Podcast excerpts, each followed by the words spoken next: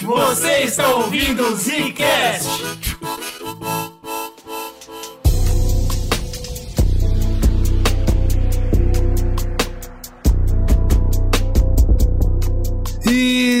Começando mais um Zcast no bagulho. Aqui fala o Bruno. Aqui quem fala é Slow, vamos falar de um ano aí que eu não assisti nada e vambora. Mano, é uma ilusão isso, tá? Vocês estão achando que vocês não viram nada até a gente começar a comentar. Mas é isso, cara. Aqui quem fala é o Eugênio, estamos no último podcast do ano e último podcast da segunda temporada do Zcast. Isso é grande coisa. Pois é. Porque vem aí a terceira temporada. Novidades pô. virão, novidades virão. Vai ser fenomenal. A gente já tá com um plano de pauta muito bacana. Uma coisa super importante que já teve nesse podcast, a gente vai ter muito mais input de vocês, ouvintes, e especialmente dos nossos apoiadores. É verdade. Então, por exemplo, para esse podcast, a gente vai falar, claro, dos filmes e de séries que nós vimos no ano, não só sobre os melhores, mas também sobre as decepções, sobre os piores e tal. E a gente foi atrás nas nossas redes sociais, nosso grupo fechado de apoiadores, para saber a opinião da galera, cara. E foi muito bacana, a gente vai comentar, inclusive, durante o cast, né? É isso aí. Então, se tem alguma coisa que a gente não falou que você mandou, é porque não é desse ano de 2022. porque Ah, a é regra era verdade, que é tinha que ser desse ano, né? Pra gente falar de tudo que teve na cultura pop aí, né? Mas Senão é, coisa demais, bicho. É, exatamente. Mas só, uma- a dica tá dada. Se você, você tem algum podcast que você quer virar apoiador esse ano 2023, é o Zcast, cara. Pode ter certeza. Por onde eles podem conversar com a gente? Por onde eles podem mandar mensagem pra gente? Tem as nossas redes sociais todas, né, cara? Tá incrível. Ó, inclusive, as opiniões de vocês desse cast aqui estiveram no nosso Instagram, nos stories lá. Então segue o Zcast no Instagram, segue no Twitter, segue no, no Facebook. Ninguém usa essa merda, né? Duvido alguém tá usando essa merda, mas Não, segue lá também. mais, né? e, o, e o grupo fechado que eu falei, que o pessoal entrou em contato com a gente direto, inclusive estão decidindo temas pro futuro, hein? Olha que legal. Como é que entra no Verdade. grupo fechado? Pra entrar no nosso grupo fechado, você tem que ser apoiador, é claro. Não é tão fácil assim, né? Você acha que é bagunça, não é bagunça, a gente é organizado, a gente é cheiroso. Pra você entrar, você tem que apoiar a gente pelo apoia.se barra Zcast. Lá você consegue fazer a assinaturazinha lá, bonitinha, pra apoiar mensalmente, com o valor que você quiser. Ou você pode também dar nosso Pix, não é mesmo, Zilo? É isso, nosso Pix é o nosso e-mail. Muito fácil. republicasicast.gmail.com. Você manda seu e-mail, 10 real de Cara, Pix. explica tudo errado. Só façam Pix, mas venham participar da nossa comunidade, que é muito bacana. Mais um ano está se findando. Rapaziada, vocês acham que vocês não assistiram nada? Então, olha só. Eu já fui um cara muito mais desocupado do que eu sou hoje, correto? É difícil de acreditar, né? É, a gente tá sempre na batalha pra se manter em alto nível. Mas assim, a vida cobra. Tô me sentindo até envergonhado aqui como produtor de conteúdo de cultura pop. Brunão também, Brunão? Nada? Na verdade, assim, eu fiquei muitos meses, eu acho que eu poderia falar do ano, lendo muito quadrinhos. Só que aí não são quadrinhos que estão sendo lançados esse ano, por O cara é um exemplo. homem muito lido, ele não fica perdendo tempo com mídia visual que nem a gente. Não é isso, não, cara. Esse podcast serve pra dois, duas coisas. Primeiro, pra comentar o que passou pelo ano e a gente não conseguiu comentar, né? Mesmo porque Sim. a nossa agenda de podcast é bem fechada tal, então tem algumas coisas que a gente demorou pra assistir ou assistiu e não conseguiu falar. Mas mais do que isso, serve pra você agora no final do ano. Esse é o momento de você sentar e assistir alguma coisa. Pô, tá aí um podcast inteiro te falando o que veio e o que não veio do ano Exato. passado. Olha que É maravilha. isso, né, cara? A gente começou falando aí de quadrinhos e tal, me remete a- ao que tá na moda agora, né? Que é os filmes de quadrinhos. E ó, é uma promessa pro futuro, hein? A gente vai sempre cobrir essas paradas e cada vez mais, porque vocês gostam. A gente sabe que vocês gostam que a gente cubra isso. Então, todos os filmes da Marvel e todos os filmes da DC a gente cobriu esse ano. Isso é muito legal. É verdade isso daí?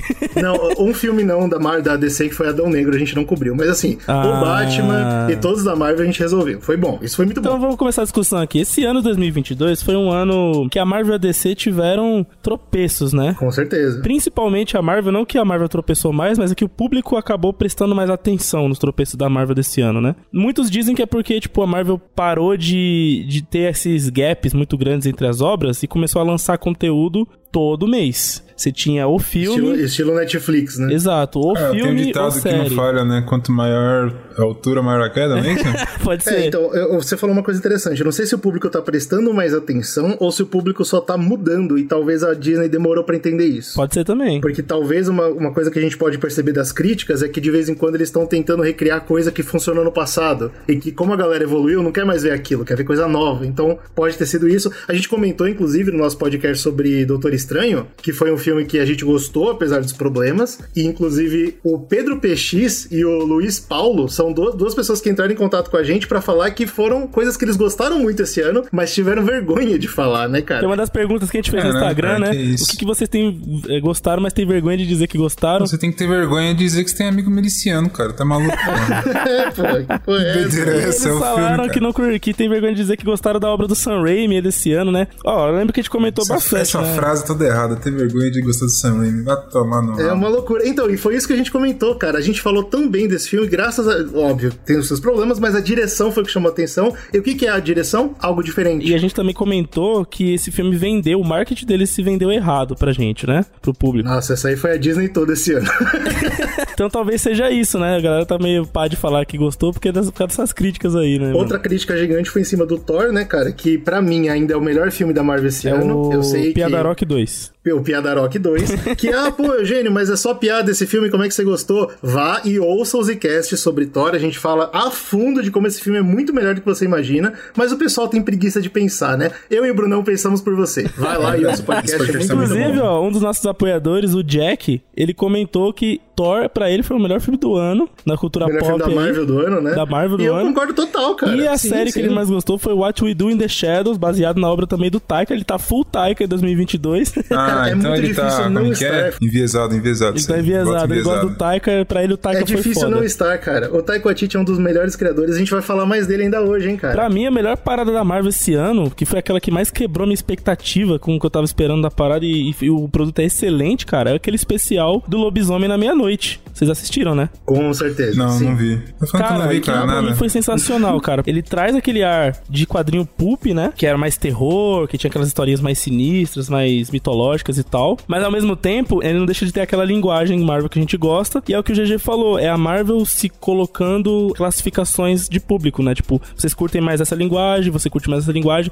A Marvel tá aprendendo a, a tirar essas amarras, né? De ter uma fórmula única para todos os filmes e séries dela. Essa foi a parte menos criticada eles, eles foram criticados esse ano quando eles tentaram apostar no seguro. Não dá certo, cara. Tem que, testar, tem que testar coisa nova, tem que mudar mesmo. Inclusive, conteúdos que não são para todos os públicos, né? A própria She-Hulk, em que eles tentam fazer uma parada meio que para criticar o público especificamente do filme de herói, o que é uma coisa curiosa, para pensar que é o produto que eles vendem, né? E eles fazem uma uhum. crítica meio que aberta a, a, Claro, que não é todo o público, né? É uma parte do público. Só o público chato. Inclusive, se você viu a série e você se sentiu atingido por aquilo, cuidado. Mas a, a parada é que eu vejo que eu acho que eles estão experimentando fazer conteúdo diferente. O próprio Lobisomem da Meia-Noite, pelo que o Lu comentou, e eu vi também que na época que lançaram teve um burburinho falando, pô, parece que ele tá focando em outro público que não o mesmo, sabe? E os filmes que eles fazem uma coisa mais do mesmo, parece que a galera já não tá curtindo muito também. Tipo, o Shang-Chi, que é um filme muito legal, Exato. mas ele é meio Fórmula Marvel total, assim, parece que a galera já tá ficando meio saco Tem um cheio. Ponto diferente aí entre She-Hulk, por exemplo, e Multiverso da Loucura. Porque tanto Inúteis quanto Multiverso da Loucura, o Sam Raimi e a Chloe Zhao trouxeram visões diferentes de verdade, assim, pro filme, foi legal, mas não tocaram no roteiro do que, que ia acontecer e tal. Já na She-Hulk ou na própria Miss Marvel, ou no Cavaleiro da Lua e no Lobisomem na Meia-Noite, que você comentou, são séries no caso, né? Elas tiveram a liberdade maior dos, dos criadores ali, dos showrunners, de é, mirar né, um certo público ou uma certa discussão de maneira mais específica, tá ligado? Nichar, nichar mais. Né? Nichar um pouco mais. Então, essas obras em que eles deram liberdade, mas não tanta, ficaram. não, não agradou ninguém, tá ligado? Não é que não agradou ninguém, mas tipo, teve mais problema. Ponto é que todas foram criticadas, tá ligado? Tá confundindo o público que vai reclamar por reclamar, porque como a parada é muito grande agora e é enorme você conhecer Marvel, vai ter os haters, ob ob obviamente vai ter, tá ligado? É, tem um time de, de haters que reclama de tudo, ponto Exato. Final. Se um dia o Zcast ficar muito bombado, vai ter gente que vai falar mal só por falar, porque é muito bombado. Meu sonho, meu sonho. eu mais quero.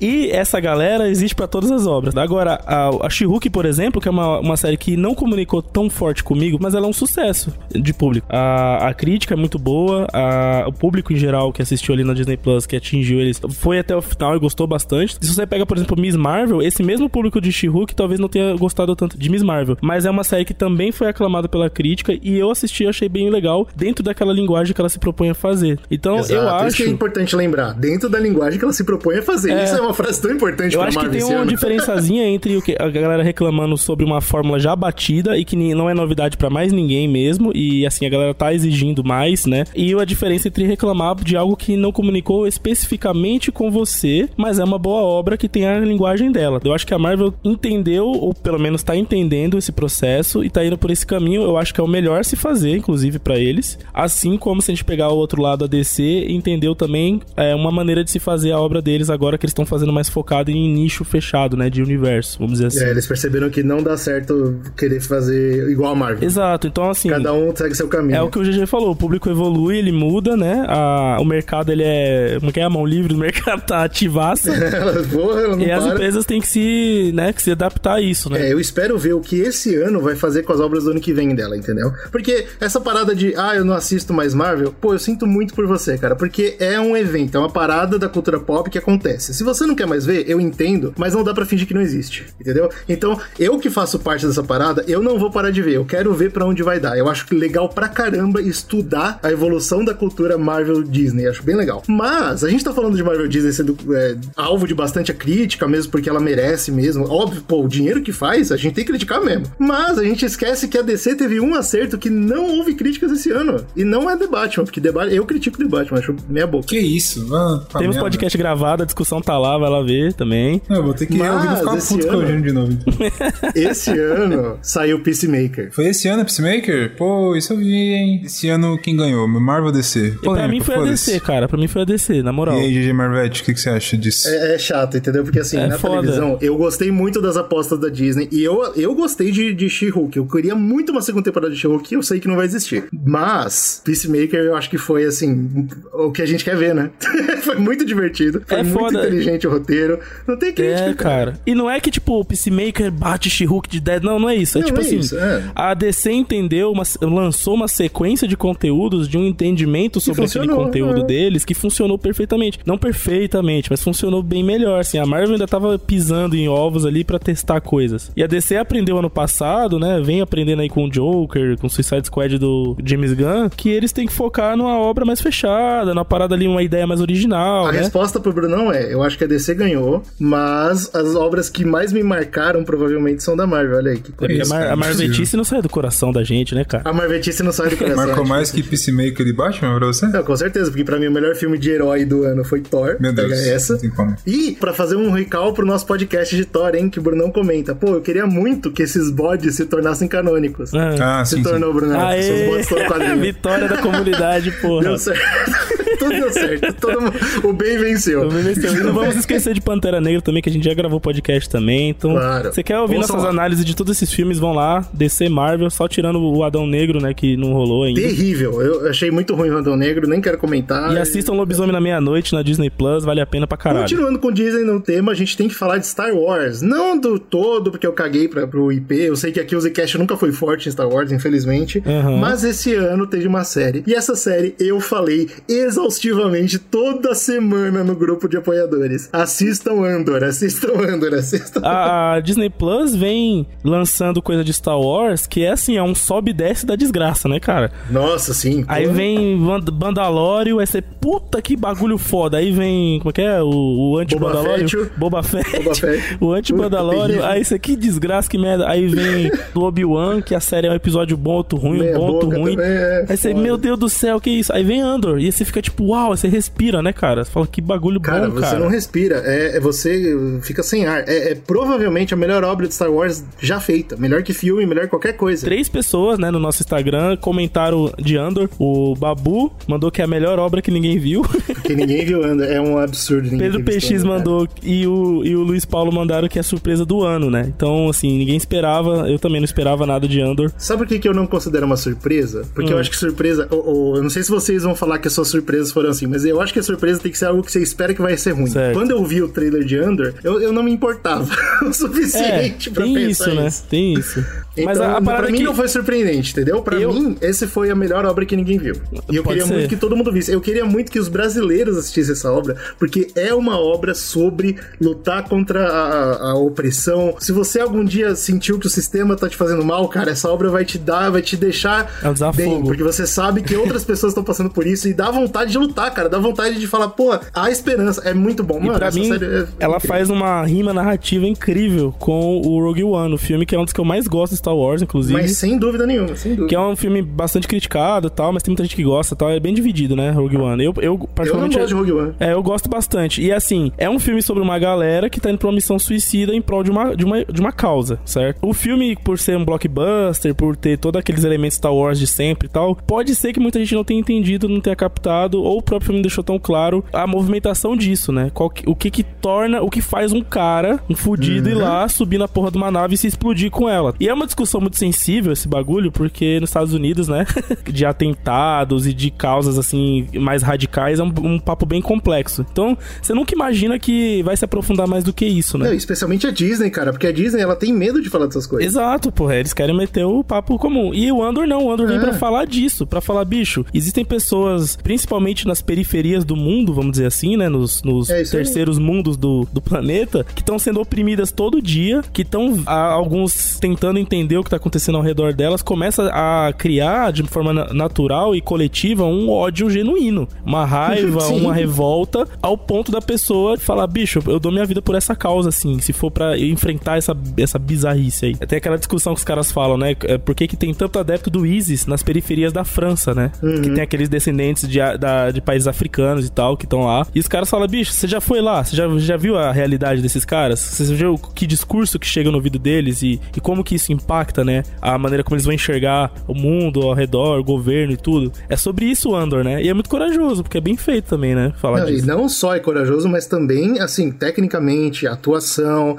Não tem nenhum, nenhum aspecto da série que não é primoroso, entendeu? É, é realmente, assim, é, um, é um, evento. É uma coisa única que aconteceu. Recomendo que todo mundo assista. Ah, não sou fã de Star Wars. Não tem problema. É perfeito. E, hoje em dia, para as pessoas olharem para trás, não só eu, mas outros críticos e falarem provavelmente a melhor obra de Star Wars, bicho, isso não é fácil, cara. Não é, cara. E é o que é. aconteceu.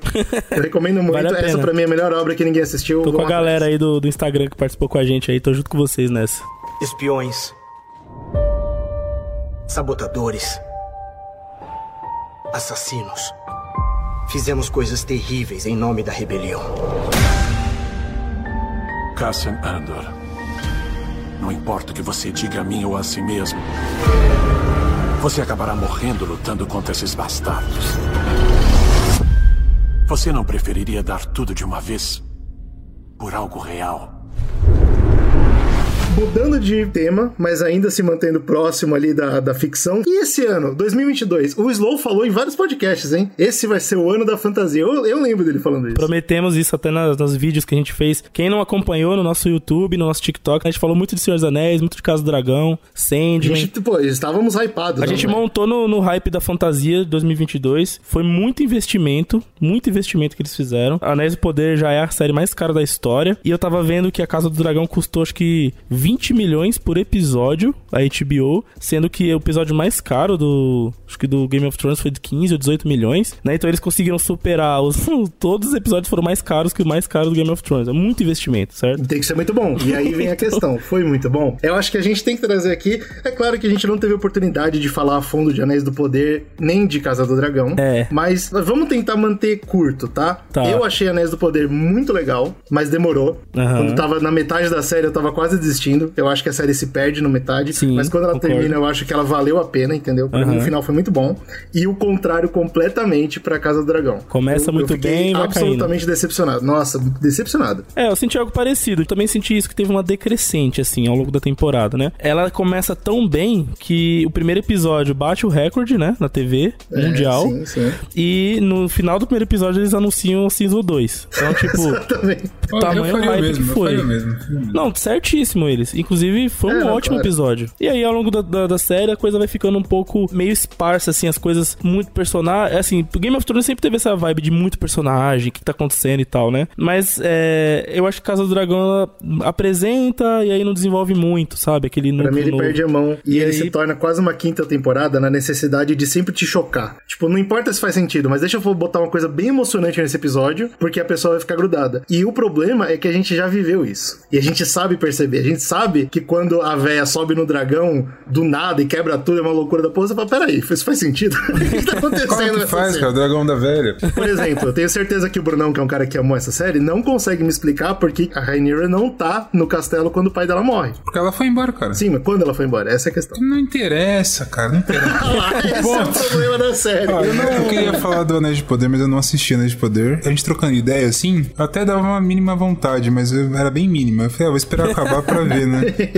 Eu vi que nem, nem vocês dois também ficaram muito empolgados, assim. Não, demorou pra pegar pra É, mim. o, o Anéis do Poder, eu, eu como fã, assim, eu senti que ela come- começa legal, aí é o que o GG falou, ela, dá- ela se perde um pouquinho no miolo, o roteiro ali fica um pouco com medo de avançar em alguns momentos, fica tentando... É, isso mar- que eu senti também. Né, tipo, tentando rodear muito, e aí no final ela volta, é uma crescente ótima, ela termina muito bem, assim, a, a Com temporada. direito a plot twist Bem e legal. momentos emocionantes. Coisas Já, bem por exemplo, legais, o assim. House of Dragon eu tenho um, um carinho especial porque foi a única série, eu acho, desse, desse ano todo que eu assisti, tipo, No- no semana a semana, certo. tá ligado? Aham. Eu tava assistindo direitinho, tava empolgado, assisti com a minha namorada. Mas assim, foi uma série que me empolgou e me trouxe o sentimento de Game of Thrones, tá ligado? Porque eu lembro que o que fez a gente começar a ler os livros de Game of Thrones e entrar muito nesse universo foi a série. E eu acho que esse sentimento da série, é- ela trouxe de novo, tá ligado? Me deu vontade de ler House of Dragons. Eu não vou ler, mas me deu vontade, entendeu? Tem muita coisa ali que me lembrou Game of Thrones. Eu acho que a série ganha muito, sim, de fato, se você assistiu Game of Thrones e tal. Mas se você não assistiu, eu acho que ele consegue trazer o, o que fez a galera que assistiu Game of Thrones gostar, entendeu? Eu acho que pode ser que, se você é fã, você vale a pena assistir, mas é aquilo que eu comento, assim, se você é uma pessoa que presta atenção nesses detalhezinhos e não gosta quando as coisas estão mal explicadas, dá uma sensação meio de quinta, sexta temporada de Guerra dos Tronos, pelo menos pra mim, e teve muita gente na internet que também pensou isso, tanto que, como o Brunão comentou, não teve o mesmo hype da série, né? Não terminou que nem terminou a primeira temporada com a galera, pô, agora eu vou comprar livro, vou comprar camiseta e tal, foi de meio tipo, ah, bacana, vamos ver, vamos ver pra onde vai. Então a gente vai ver pra onde vai. Mas na briga entre Anéis e Casa do Dragão, os nossos fãs, pelo jeito, gostam mais de Anéis, né? Tanto que o Jack falou que foi a maior surpresa pra ele. no nosso Olha aí, se foi isso. surpresa é porque ele não tá esperando nada. É, tem esse detalhe E não aí. tá errado, viu? Especialmente se você assistir até metade da série, eu também não estava esperando nada. Então, pra mim, foi uma surpresa também.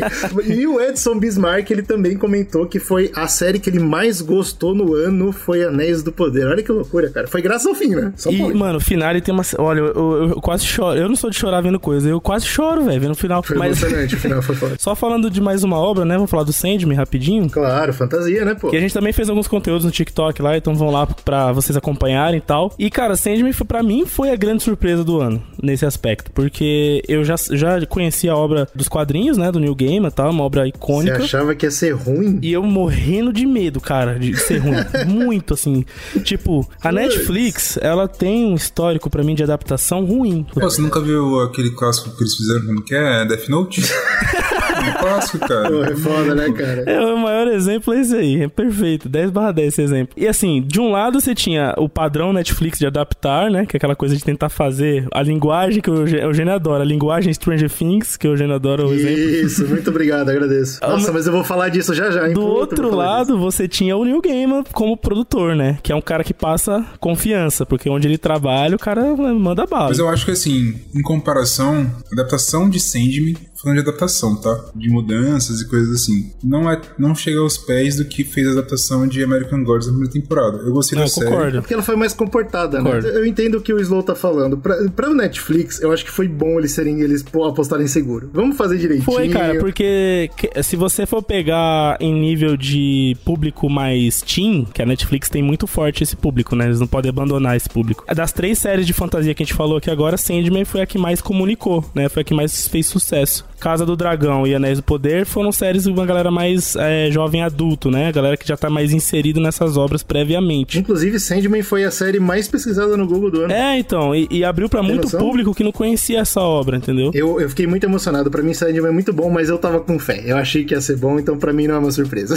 E sobre é, Eu o tava com ano. medo. Eu acho que essa série tava com medo igual Slow também. E pra responder a pergunta se 2022 foi o ano da fantasia, eu acho que bateu na trave, cara. não foi? Porque assim, louco. apesar de de dessas três obras terem sido muito boas, assim, teve seus problemas e tal, mas no geral todas foram legais. Mas eu acho que não foram unanimidades, entendeu? No próprio público-alvo. E aí eu acho que se tivesse sido, acho que a fantasia tinha estourado a Tá, boca do a gente balão, Pelo assim. menos pode concordar que foi o ano dos góticos. Com certeza. Com certeza. Com certeza. Ótimo, obrigado, obrigado. Até porque Menos mal. Vandinha foi o mais recente aí que bombou dentro da mesma estética, né? Então, Eu também queria falar no, no- no tema de, de fantasia, eu queria falar da Amazon. Porque a Amazon soltou séries importantíssimas esse ano. Não só entre elas, mas o que eu queria comentar aqui, Paper Girls, né, cara? Paper Girls é baseado em quadrinho também. Sim. Baseado num quadrinho que é muito, muito bom, inclusive, que a gente é bastante fã. Eu sou, puta, eu sou muito fã do, do criador, Brian K. Vaughan.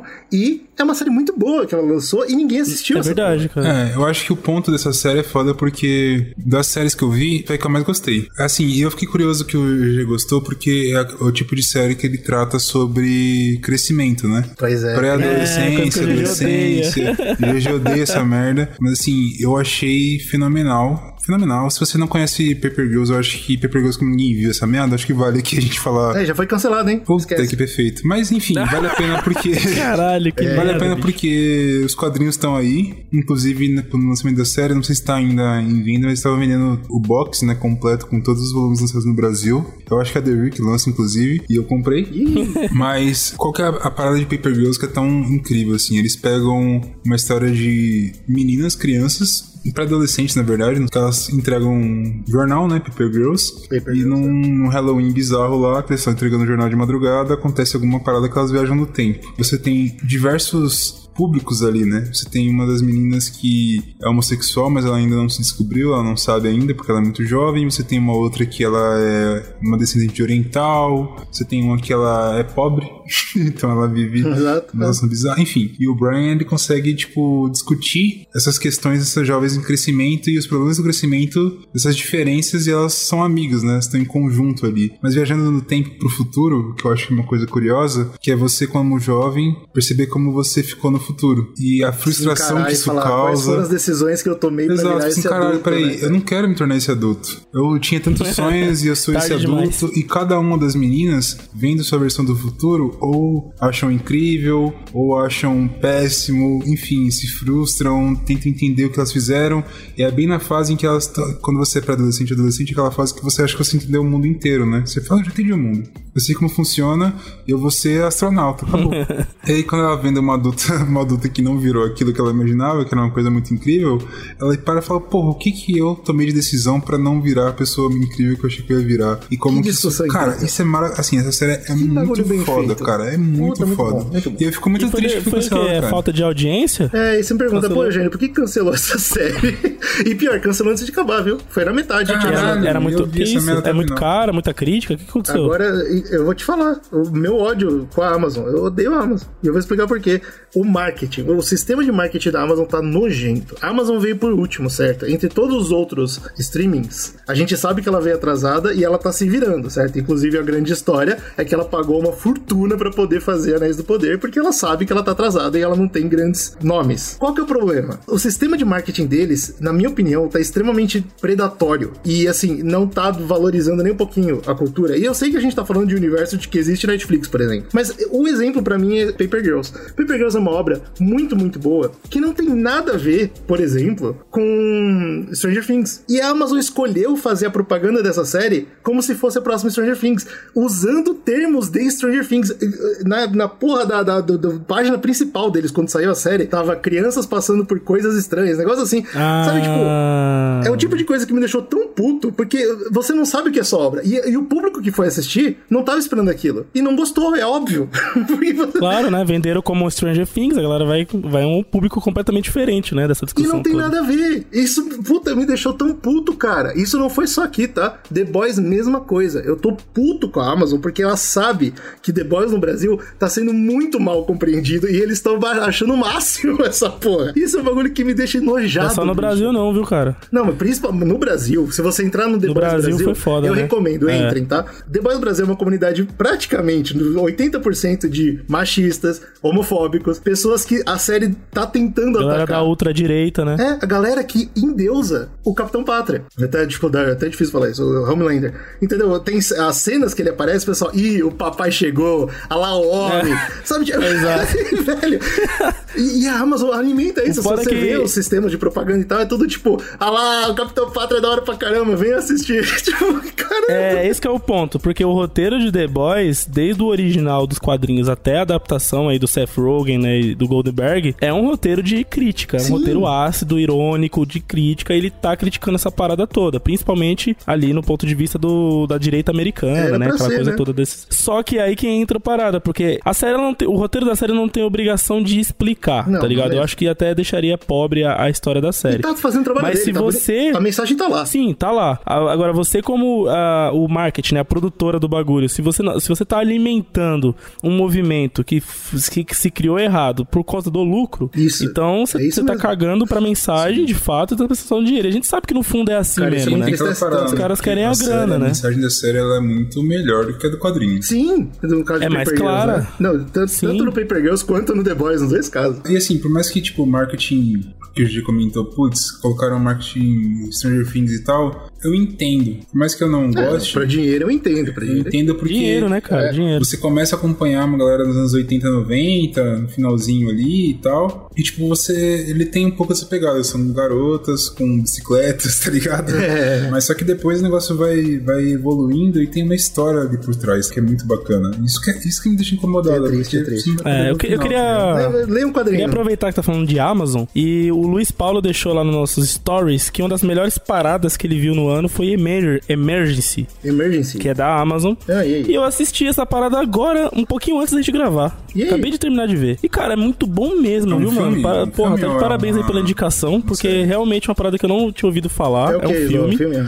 E basicamente, mano, é uma história sobre é, dois jovens negros americanos. Não americano, um é americano, outro não. Eles estão tentando faculdade e tal. Mas a brisa é que acontece uma merda que poderia ser resolvida de maneira muito simples, né? É, numa festa lá. Só que como eles são negros, eles têm medo de tomar as atitudes mais óbvias, que é chamar ajuda, chamar a polícia, Chama chamar polícia, sim, sim. ambulância. Aham. Então eles passam uma aventura desgraçada de terrível pra conseguir resolver um bagulho que no final chega um homem branco pra eles e fala: Porra, poderia ter sido resolvido de maneira simples, né, caras? Vão- É, né, cara? Mas não é tão simples assim. Óbvio, eu não tô dando. no- no- tô falando de maneira genérica aqui, tá? Não tô dando spoiler do filme, mas assim, me surpreendeu, porque a mensagem tá bem clara e não é apelativo. Porque você espera o quê? Que, puta, o cara vai apelar nesse roteiro, né? Vai botar as piores situações que o negro pode sofrer pra gente poder entender como é terrível. E assim, ele sempre te deixa tenso. É um puta roteiro bom e ele não é apelativo, tá? Eu, eu fiquei impressionado com a qualidade do Emergency mesmo. Então, uma das melhores coisas do ano, com certeza. Eu só- cara. só quero Amazon um- Prime, podem ver aí que é bom. E se prepara, viu? Que vocês vão suar frio. Passar um pano aqui, eu, eu não tô falando mal da produção da Amazon, tá, gente? Só da parte de, de propaganda mesmo, no marketing dela. As produções são muito, muito boas.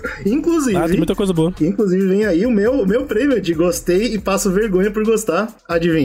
Ih, The Boys. Ah. O público é ridículo, mas a série é boa demais, irmão. A série é muito série boa. é boa. Muito, muito boa. Se Muito, você- muito, Eu, muito, eu não vi a última temporada de The Boys Se tem, ainda. tem dois neurônios, acho que a série é boa, né? Se tem um só, Não, aí eu- eu- evita. Eu, É, eu morro de exato, vergonha de exato. gostar, mas vai por mim. É, é- assistam. Se você não viu ainda, Vai lá, você vai vai lá, pode ver. Pode. Pode ver e pense bem.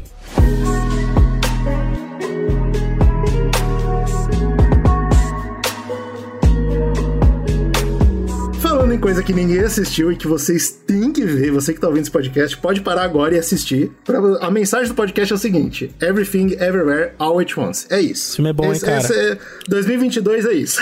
Acabou. Cara, esse filme Girls foi é a melhor foda, é. série, esse é o melhor filme, né? Não tem jeito. Tudo, Esse é todo lugar filme, ao né? mesmo tempo, né? Muito bom. E esse filme foi foda porque realmente, cara, é, foi, foi pouquíssimo falado, assim, como, né, num, num cenário mais blockbuster. Ele tava no cinema. Quando eu descobri que ele tava no cinema, eu tava saindo do cinema já. E é um filme, é de uma qualidade. É seguro a gente falar que esse é o Matrix da nossa geração. Então, dessa geração. Então, É, nossa, não, cara, da nossa é o nossa Matrix Matrix. mesmo. É, a gente- poderia dizer isso se não fosse um filme tão pouco de falado, né? No final das contas, É, né? é, ele, no é, final das é. contas, ele tem tudo pra ser, mas ele não vai ser porque a galera não viu. Eu espero que isso mude, né? Que vira um cult aí muito em breve, que a galera respeite a história desse filme. Eu acho que vai virar, é uma cara. produção que é feita por amor, né? Os dois diretores e roteiristas, eles obviamente amam Matrix, então eles trouxeram muito. Tem um filme deles antes desse que é, que é um filme ótimo. Não sei se tem na Netflix, porque eu vi faz anos já. Que é um filme que tem o ator do Harry Potter e o Paul Dano. Puta, o, o Swiss Army Man? É isso, em querer um zumbi, tipo um zumbi. É um filme extremamente filosófico, assim. Quanto mais esse filme, eu falei assim, não, não é possível que eu vi que, É, que eu é assisti fenomenal. isso, assim. É muito foda esse filme mesmo. É, Mas o tema aqui é sobre o novo filme deles, que é maravilhoso. Everything Everywhere All at Once. Ele é um filme que ele fala sobre o desespero que a gente tem hoje em dia, né? Porque a sociedade evoluiu, a sociedade já passou do I Know Kung Fu. Agora a gente tá num desespero completo porque a gente sabe que o mundo é muito grande, né? E que a gente não faz diferença. Sim. E eles decidiram atacar esse, esse comentário no, no, no É a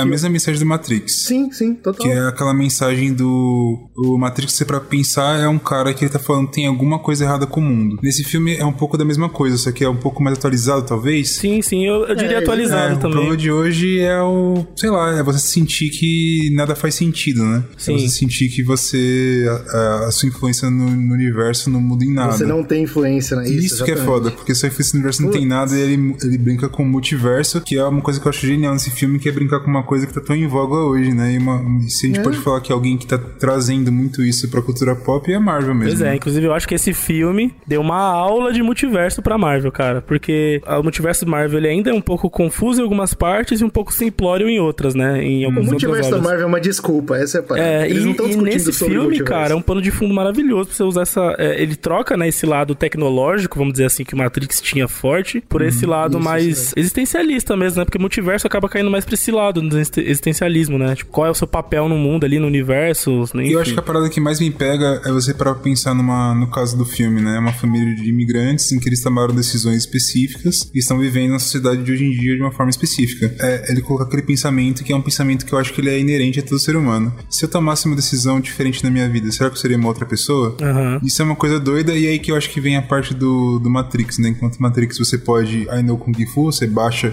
o conhecimento de Kung Fu e consegue ser um grande lutador de Kung Fu. Aqui o ponto é você pegar emprestado habilidades de você mesmo de outras realidades pra poder É, utilizar legal. outras Você- coisas é, e tal.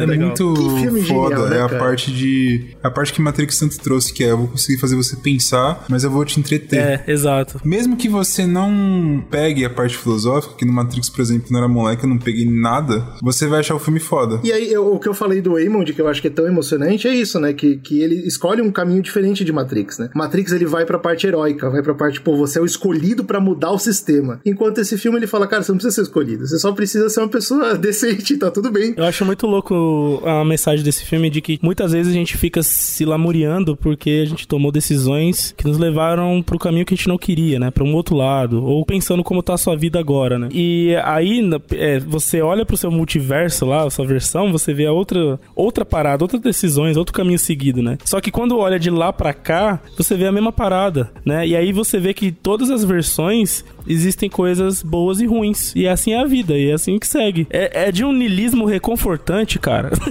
O filme, ele tem coragem, por exemplo, de flertar com a ideia de, de suicídio no final ali, que tem a parada de você tá tão desesperado e tal. Coisa que Matrix também acho que não tratou tão bem. Meu, esse filme só funciona porque Matrix existiu antes, certo? E ele cre- cresceu nos ombros do Matrix. Então, E ele, assistam, ele se se alimenta muito da ainda. cultura pop também, né? Atual, comunica Ah, legal é, com a puta. geração. Então, se você não viu, conhece pessoas que não viram, tem que indicar. Esse filme tem que ser grande, cara. Esse filme tem que ser muito É grande. o melhor filme do ano, com certeza, e merecia ter nível do Matrix, assim, mas provavelmente não vai ser. Vamos falar um pouquinho de medo, de terror, de horror? Você viu coisa de horror esse ano, cara? Então, esse ano Eu foi um ano. Eu sou o cara aqui que fica procurando filme merda de terror pra ver. Mas esse ano foi um ano até que meio fraco pra terror, cara. Eu acho que. Nope, eu nem considero muito horror, né? Não dá pra considerar horror Nope, né? É, o melhor que eu consigo, cara.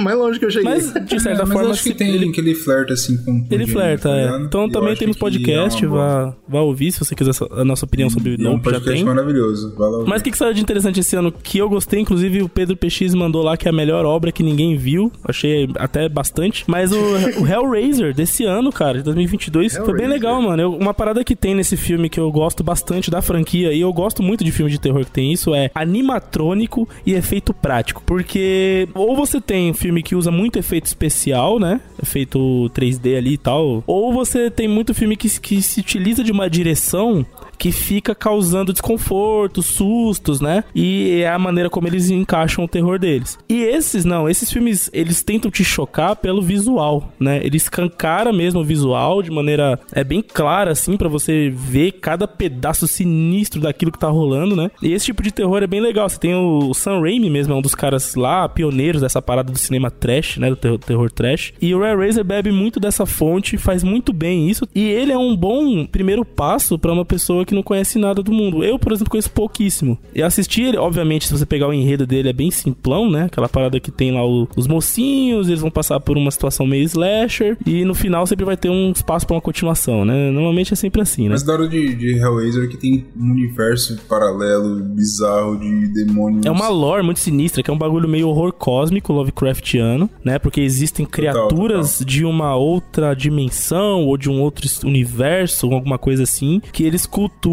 é, o prazer à dor, né? Uhum. E a dor é uma parada que para eles faz sentido, é normal, é como é uma parada que eles entendem e a gente enxerga isso de outra maneira. Então, é, fazendo a tradução, né, do ser humano para eles se torna um, um bagulho de um aspecto meio religioso, que é mais ou menos aquilo que o Lovecraft pintava nas obras dele, né? De quando você vê algo muito doido que você não entende, você tende a mistificar aquilo, né? Tentar criar um significado mesmo que místico, religioso para aquilo. Quando na verdade aquilo nada mais é, você é só um grão de areia dentro de um mundo, um universo, uma dimensão sinistra que não tá que tá cagando completamente por suas preces e vontades e sentimentos. Não, e tem uma outra parada, né? Quando você fala que existe uma coisa dessa que da dor e etc e tal, você para pensar no o ser humano tem muito disso, né? Mas é um tabu gigante, seja, pô, pensando nos padres que vão se batendo pra caramba lá, enfim, tem um monte de o coisa, né? A dor é, é aquele que levanta o espelho, né? Exatamente. Toa, vários dos bichos do, do, do, do Railrazer tem bastante desse aspecto meio sadomasoquista mesmo, né? Uhum. Pra justamente levantar esse sentimento aí do proibido, né? Aquele bagulho da proibição, Sim. do tabu e tal. Da Mas é terror Cara, bom, né? É um terror que não é simplesmente, tipo, Sim. toma um susto, acha abismado. Não, tem uma discussão aqui por trás. Eu quero te te incomodar no que o ser humano se incomoda. Os aspectos né? que me deixaram bem empolgado com o filme, assim, de, de, até querer conhecer mais, que foi o visual, né? E também esse, esse lance que a gente discutiu agora sobre, né, o, o, um pouco mais da filosofia ali da, da, da, história, do universo. Que é bem legal, mano. Então, pô, parabéns pra esse filme. É uma pena que ele também foi lançado pra streaming, né? Não foi nem pra cinema, então não sei se ele foi muito bem falado mesmo. Acho que o PX até tá certo nisso. Eu sei que o Slow assistiu o Telefone Preto, certo? Assisti, mano. Fiquei bem chateado, viu? Bem, bem decepcionado. Meia boca. Foi bem meia é boca. Porque Telefone Preto, eu não assisti óbvio, mas eu fiquei interessado primeiro pelo marketing, segundo porque o vilão é o Ethan Hawke, certo? Sim, que tá fazendo um bom papel. E é a primeira vez. É a primeira vez que ele faz um vilão num filme, e esse ano também foi a primeira vez que ele fez vilão numa série, que foi Cavaleiro da Lua. Verdade. E eu gostei verdade. muito dele. Ele mandou bem nos dois, inclusive. E nesse filme do Telefone Preto, ele atua quase que o filme inteiro de máscara. Meio que naquela Olha, pegada V de vingança, né? Mesmo assim não prestou. Não, o roteiro é bem fraquinho, cara. É baseado em um conto do Stephen King, se eu não me engano. Se eu não me engano. Precisaria confirmar isso. Mas assim, adaptação bem fraca, né? Então não, não curti, não. Pena que você não curtiu, porque o Ethan Hawke esse ano cresceu para mim, cara. Não só por causa do, do Cavaleiro da Lua, mas ele também fez um filme com o Ian McGregor chamado Raymond and Ray, que é, é uma história de dois irmãos que tem que enterrar o próprio pai, né? O pai morre e aí era um pai, tipo, afastado Ainda bem que família, morreu, que não... cara. É não, não, não dava amor nenhum pros filhos, tá ligado? Putz. E ele fala, agora que eu morri, eu quero que vocês venham me enterrar. e foda-se. E é um filme muito bonito, cara, muito emocionante dos dois. E o Ethan Hawke tá detonando nesse filme. Ele é um tá bom ator, cara. Não é de hoje não, o cara é brabo. Triste pra caramba saber que o Telefone Preto não salvou, então paciência. É, ele, ele... Assistam Raymond Ray, que é bem divertido. Ele tenta. Agora uma parada de terror que me deixou... Que eu recomendo que é o Gabinete de Curiosidades do Guilherme Del Toro. Queria muito ver, bicho. É uma série de contos que ele trouxe, na verdade, ele dirige o primeiro, né? Mas ele traz diretores que ele gosta, que, que tem um ponto de vista de horror. Diretores que são especialistas no, nessa, nessa parada. Ele sentou, escreveu... Trouxe contos, alguns, é, vamos dizer assim, já pré-estabelecidos, né? Na cultura de terror. Outros originais. Juntou com essa rapaziada de cabeça, da, só cabeça boa, sinistra, né? E montou uma série de vários mini contos, né? São vários episódios ali de uma hora, que são histórias diferentes. Eu acho que é da Netflix, não é? Ah, é da Netflix e é excelente, meu irmão. Assisti com a minha namorada aqui, a gente viu dois episódios seguidos à noite, assim, meu irmão. Tava cagado, meu. Eu estava cagado. Isso que me fode. Eu sou um dos maiores fãs do, do Guilherme Del Toro, mas eu não consigo assistir Tem um episódio, cara, inclusive, que é sobre autópsia. É uma hora de sofrimento, cara. Você não vê a hora daquela... Ah. E assim, é bom. O episódio é bom, só que é muito sofrimento. Você passa muito medo, bicho. Que trágico. E é muito bom, Isso vale a pena. deixar muito triste. Vale a pena. Assistam. Assistam por mim, porque eu não posso. porque senão eu não durmo. Este novo O cartaz. Os jornais chamam de sequestrador. Já não devia falar isso. Você não acredita de verdade nessa história, né? Ele não tá escutando. Ele não pega as crianças que falam.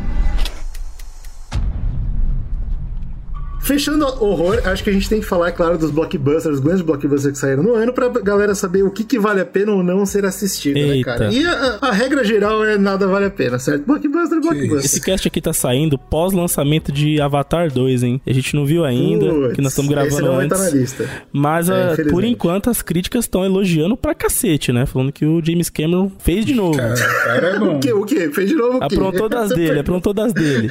Mas vamos lá, cara. O primeiro filme que eu quero falar sobre grandes blockbusters do ano é Top Gun Maverick. Meu irmão, esse filme eu tô guardando pra ver numa tela pica. Eu não pude ver no cinema. Você tá fazendo bem. Eu não pude ver no cinema. fazendo bem. E eu já fiquei sabendo que é bom e que tem que ver na tela pica. Não veja a zoada. Meu amigo, esse é o meu, inclusive, troféu de surpresa. Pega essa. É bom, né? Eu filme, achava né? que ia ser um filme porcaria, que é só ser, sabe, nostalgia. Apoiar no velho, né? Ah, Uhum. porque eu lembro daquele filme, lembro daquele filme. É isso, tem muita nostalgia nesse filme, sim. Mas, bicho, ele é uma máquina do tempo. É por isso que eu achei esse filme tão impressionante. Eu recomendo pra todo mundo assistir. Parece que você tá nos anos 90. E foi feito assim, de propósito, óbvio, né? Aham. É um Top Gun. Toda aquela sensação, a trilha sonora, o jeito que a câmera se move, a a atuação da galera, é uma viagem no tempo, só que feita na qualidade de hoje em dia. Eu amei o filme. Quem carrega o filme nas costas, é óbvio, que é o Tom Cara, Cruise. me chamou muita atenção quando eu vi que o diretor desse filme ele fez uma pá de cena real, né? Com caças de verdade. Obviamente, o maluco do Tom Cruise se enfiou nos caças lá e foi junto, né? Pra filmar. Não à toa, ele já ganhou, ele tá em pré-produção, ganhou o convite aí pra fazer um filme de Fórmula 1 na mesma pegada, com carro de verdade, com corrida de verdade, tá ligado? Um carro de verdade. O filme é lindo. E é gostoso, tá ligado? Aquele pornô de jato, tá ligado? Pô, o jato voando e a, não o, tô ligado, o porta-avião. Eu sei como é porque eu joguei Ace, Ace Combat a vida inteira. É isso, é isso Eu aí. amo cara. esse combat, Muito, cara. muito bom.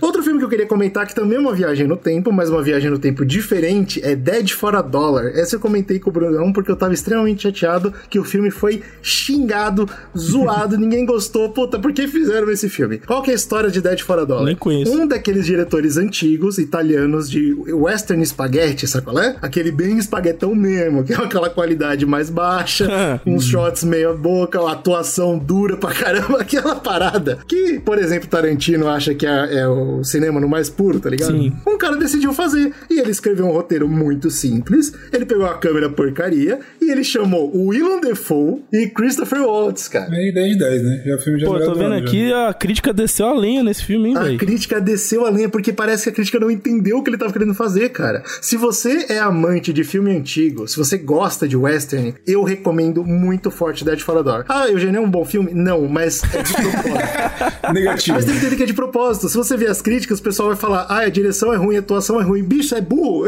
É de propósito, cara. Você acha que o Willem Dafoe atuou mal? Seja sincero comigo. Não, tem os como, cara é não possível. sabe. Ele nem sabe atuar mal. Se ele atuar É, não, mal, ele, ele- merece um Oscar, esse cara aí. É, Exato, exato, ele tá cara é mentindo, ele tá mentindo pra gente. Isso, eu É fiquei Oscar. tão puto com essas, essas críticas, cara. É, é assim, é muito legal porque é uma viagem no tempo e é bacana a gente ver hoje em dia como uma coisa daquela seria produzida. Pra quem é fã de cinema, pra quem tá estudando essa parada, eu recomendo esses dois filmes, duas viagens no tempo maravilhosas. Top Gun, Dead for a Dollar. Muito, muito bom. Maravilha. Um filme que saiu esse ano também, ligando um pouquinho com essa parada de, de diretores que não sabem o que estão fazendo, atores que a gente não sabe se estão atuando mal ou ruim. Peso do talento. Vocês chegaram a assistir, gente? Não, não vi, mas a Yumi mandou pra gente lá no Instagram, mandando que é a melhor obra que ninguém viu. Eu não sei se é a melhor obra, mas se você é fã de Nicolas Cage, esse é o filme pra Ah, você. peso do talento, Nicolas Cage, Nicolas Meta, Cagezinho? completamente. O Nicolas Cage, o Nicolas Cage, é chamado pra uma ilha de um cara muito rico e excêntrico, que é inclusive o Pedro Pascal. Boa. E ele é fã do Nicolas Cage, então ele chama o Nicolas Cage pra participar da festa de aniversário dele. É só isso. E o filme é muito divertido. É, o filme é bastante meta, então ele brinca um pouco sobre estrutura narrativa, porque os dois sentam juntos. Depois que o Nicolas Cage entende o que tá acontecendo, né? Eles sentam juntos e falam, vamos escrever um filme? E eles começam a escrever o filme que eles estão participando, então tem é- esse nível de meta. É Nicolas Cage, é o seu melhor. Assista se você é fã, se você não é fã, passa ao longe. Se você gosta do Nicolas Cagezinho, vai lá ver, senão, corra. Um filme que eu acho que vale a pena pra todo mundo é Trem Bala. Não sei se vocês ficaram sabendo, mas esse é o grande blockbuster do Brad Pitt esse ano. Ah, eu vi o trailer, Ah, mano. Achei. Muito afim de ver esse filme, cara. Achei o trailer bem fraco, hein, mano. É bom o filme? isso? Pô, fraco é vocês, O Laura. filme é um filme de ação ao seu melhor. Aquele que você assiste pra ficar comendo pipoca e falando, ah, que legal. Esse é o filme, Tá cara. certo. O filme é sobre o Brad Pitt é um assassino e ele entra nesse trem cheio de assassinos. E é isso. E, e é divertido porque não é um John Wick no sentido que é sombrio e é tudo terrível. Mas é mais um Tarantino. Sei, que mais- os diálogos mais são muito coloridos. Aham. Os personagens, cada um tem uma característica muito definida. A Zazie Beats, por exemplo, ela faz uma assassina que só sabe usar veneno. E aí, além de só usar veneno, ela só fala palavrão, tá ligado? Então você tem essas características muito idiotinhas, É, assim. quase um Hunter versus Hunter, o bagulho. Cada um tem sua especialidade todo mundo sai na porrada. Perfeito, você entendeu. É isso, Justo. só que com uma direção de ação muito, muito boa e uma produção que gastou muito dinheiro. uma contraparte que eu também quero chamar é Ambulance. Olha só, tem bastante filme de ação pra falar, porque eu adoro filme de ação. Pô, eu vi Ambulance pouquíssimo esse é- ano, eu tô percebendo isso agora. É o filme desse ano que é o Magnum Opus do Michael Ah, Bay. não, o Michael Bay ele decidiu então tá fazer um filme dele. Então eu vou passar dele, isso daí, entendeu? passar, então, assim, então. Pô, mas tem tudo gente. que você imaginar Michael É o Bay. pleno 2022, a gente tá falando de Michael Bay ainda, velho. Meu Deus Então, só que o que, que é legal? E é por isso que eu tô falando desses filmes, tá? Não é só pra, tipo, ah, o filme é bom. A maior parte desses não é. Mas a parada é sobre quanto você gosta de cinema, entendeu? Por que, que eu vou assistir Dead for a Dollar? Pra entender como era feita o Western Spaghetti. Por que, que eu vou assistir Ambulance? Pra entender o que que faz o Michael Bay ser o Michael Bay, entendeu? É refinado. Então, Brunão, pode tirar esse da lista aí, por favor. Já aqui já. Tem um filme. Ô, gente, pô, vamos estudar cinema. Tem um filme que eu sei que o Slow não vai concordar comigo, estudar, que é sei lá, cara bom, cara. The Adam Project. Nossa, não achei gostou, que certo? fosse aí, cara. Assim, não gostei tanto porque ele é aquele filme pastelão. Não é meu estilo. A única diferença que eu sinto era pra ser um filme do jeito que o Slow tá falando, mas a parte emocional me pegou. E não foi só eu, viu? Muitos críticos concordaram. É um filme besta? É. Só que tem alguns momentos, por exemplo, quando o, a, a história do filme é que o Ryan Reynolds é o personagem que é criança, né? Só Isso. que ele é no futuro. Então é, ele, volta pro do passado pra, junto com ele criança, fazer uma Isso. parada, né? pô? Quando ele volta pro passado, ele tem a oportunidade de encarar a mãe em uma cena, Isso. que é estupidamente emocionante, e no, no final ele tem a Não, oportunidade de encarar o pai. Estupidamente Mano, emocionante Eu é acho provavelmente. É muito profundo, Tudo né, bem, eu entendo o ódio que existe pra ação, eu entendo. Então vamos parar de falar de ação um pouquinho, vamos falar de esportes. Opa. Esse ano teve duas grandes coisas de esporte que saiu. Não só a série da HBO, que é fenomenal, que a gente já vai comentar, mas o filme do Adam Sandler, Hustle. Esse eu vi. Sim, legal. hein? Filmaço, filma Adam Sandler, ele não tá errando atualmente. Mano, É tem que, os caras têm que deixar o Adam Sandler fazer o que ele quer, cara. Só isso. É isso Por mesmo, favor. é impressionante. Eu nunca pensei que eu ia concordar com essa frase horrível, mas, Mas é é, verdade. mas Cara, é. mas acho que tem uns pontos desse filme que são interessantes, que assim, eu não sei se esse filme funciona tão bem quando você não gosta de NBA e de basquete. Não é só não basquete, tô falando de NBA especificamente, porque tem umas coisas ali por dentro. Ele é mais sobre o que cenário, né? É, Exato. sobre os bastidores, sobre o cenário ali da Quando NBA. você vê, por exemplo, um filme da Marvel e o cara que lê quadrinho, que ele fala, ô, aquele personagem, aquele ali eu sei quem é e não sei o quê. Aqui é a mesma coisa se você é fã de NBA, tá ligado? Você fala, putz, esse cara aí eu sei quem é. Tal time. Eu sei o- esse momento, esse evento, eu sei o que é. E, e o filme não perde tempo explicando, né? Tem várias coisinhas, por exemplo, uma coisa se você não acompanha basquete ao decorrer do filme, o personagem principal ele é visto pelo Boston Celtics e quem perde é o, o Sixers, né? E tipo, isso é uma coisa que eu tava comentando com o Slow, é muito real. Os Sixers Verdade. essa mania de tipo pegar De tratar mal jovens, né? Não e outro time conseguir. pega e esse cara vira uma estrela e tal. Então parece ser uma piada interna, né? Exata, total, total. Mesmo não conseguindo opinar se você vai gostar ou não, ele é um filme que ele é extremamente emocionante, ele é um filme de esporte. Que eu adoro filme de esporte, é, cara. não tem erro, né, cara? É, Pô, não, ele muito é bom, cara, não tem incrível, erro. assim, ele é muito bom e também é curioso porque o personagem principal e outros personagens são jogadores da NBA mesmo, né? Sim, muito legal E isso, eu cara. achei curioso eles atuando bem, inclusive. É, porque a atuação não é dura. Você imaginaria que esse tipo de filme, mas prova... sabe, aí que vem uma É, peça. o roteiro foi bem escrito pro cara, que não é ator. Eu tenho vergonha de falar isso, mas eu acho que a peça que tá faltando aí é o Adam Sandler. Ele consegue ajudar a galera. a Sim, sim, ele carrega Porque- o filme na atuação, cara. E não é o primeiro filme dele é, fazendo Cara, Outra drama. coisa, né? Quando você acompanha a NBA e basquete, você sabe que o Adam Sandler é um grande fã e joga com os caras da NBA direto, né? É, é. Ele joga. Por isso que eu acho que esse projeto só funciona por causa dele, cara. É ele que fez Ele funcionar. arregaçou. É muito ele louco muito bem. Espero que ele faça mais coisas assim, tipo, projetos dele mesmo, na vibe, nessas vibes assim. E aí, mantendo a crítica que o Brunão falou, entra a série da HBO, Winning Time. Cara, é mais difícil ainda pra quem não acompanha NBA. É, se você não entende de NBA, É. meu amigo. Mas é uma puta de uma série, hein, meu irmão? Acho que a melhor série do top 3 esse ano aí pra mim é essa daí. E é do Adam McKay, né? Que só agora, inclusive, eu tô, te- eu tô assistindo Succession também, que é um projeto dele com a HBO, né? Que é um espetáculo Não é também. desse ano, Infelizmente não posso comentar aqui, só vou dizer isso que é incrível. É um espetáculo. Mas o Adam McKay e HBO é um casamento perfeito, cara. É, é, é difícil. Eu não consigo recomendar o Winning Time pra todo mundo, infelizmente. Mas no meu círculo Sim, de sim. amigos, pessoas que eu sei que entendem de NBA, é assim, obrigatório assistir. Porque ele não é, uma, não é uma série sobre o jogo só. É muito mais sobre o que tá por trás do jogo. Sobre a parada dos magnatas, sobre o sonho americano, que mostra as loucuras dos ricos fazendo a- as suas travessuras e investindo nas paradas e tal. É Inclusive mesmo, tem um lance muito sensacional que a parada sobre o Boston Celtics, né? Que mostra que na época o Boston Celtics era o puta vencedor, levava todos os canecos e tal. E aí eles colocam as, as piadinhas, né? Sobre o Luck, né? Que é aquele leprechaun lá. Coisa que só quem assiste NBA que vai É o que o entender. Bruno falou, cara. É, piada interna, as piadas internas de quem que você vê o Kyrie Irving pra quem assistiu NBA pisar no Luck, no, no chão da quadra, pra muita gente foi nada demais, mas essa série mostra o impacto do que, que é fazer aquilo, né? E são coisas assim também que se tornam uma série mais nichada, vamos dizer assim, mas é muito boa. E outro cara espetacular é o John C. Reilly, que tá carregando a série nas costas Porra, também. que... você já viu ele de verdade, o velho de verdade? Tá igualzinho, meu irmão. Eu vi, eu falei, não é Ah, eu não possível. Que legal. Porque eu não tinha visto a cara daquele. Eu esqueci o nome do velho agora, que é o dono do Lake. Jerry Buss. Jerry Buzz, o cara que fez o, o Showtime Lakers dos anos 80, né? O cara que transformou É aí, o time aí. numa franquia vencedora e tal. E eu fui ver Ah, a foto do velho, depois, é cara. perfeita, velho. Que legal. É igualzinho. Mas enfim. Então essas duas são ótimas pedidas pra quem gosta de esportes e pra quem gosta, eu não sei do que, cara. Eu não sei nem explicar pra vocês, mas o, o meu, provavelmente meu diretor favorito, que é o diretor de Mad Max, A Estrada da Fúria, o George Miller, George Miller. George Miller, ele decide lançar esse ano outro filme diferente. George Miller é um cara que nunca fez filme igual, né, cara? Ele, Cara. ele conseguiu fazer Mad Max e ele fez Happy Feet. Né? Então, ele, Cara, O cara tá é um gênio, né, cara?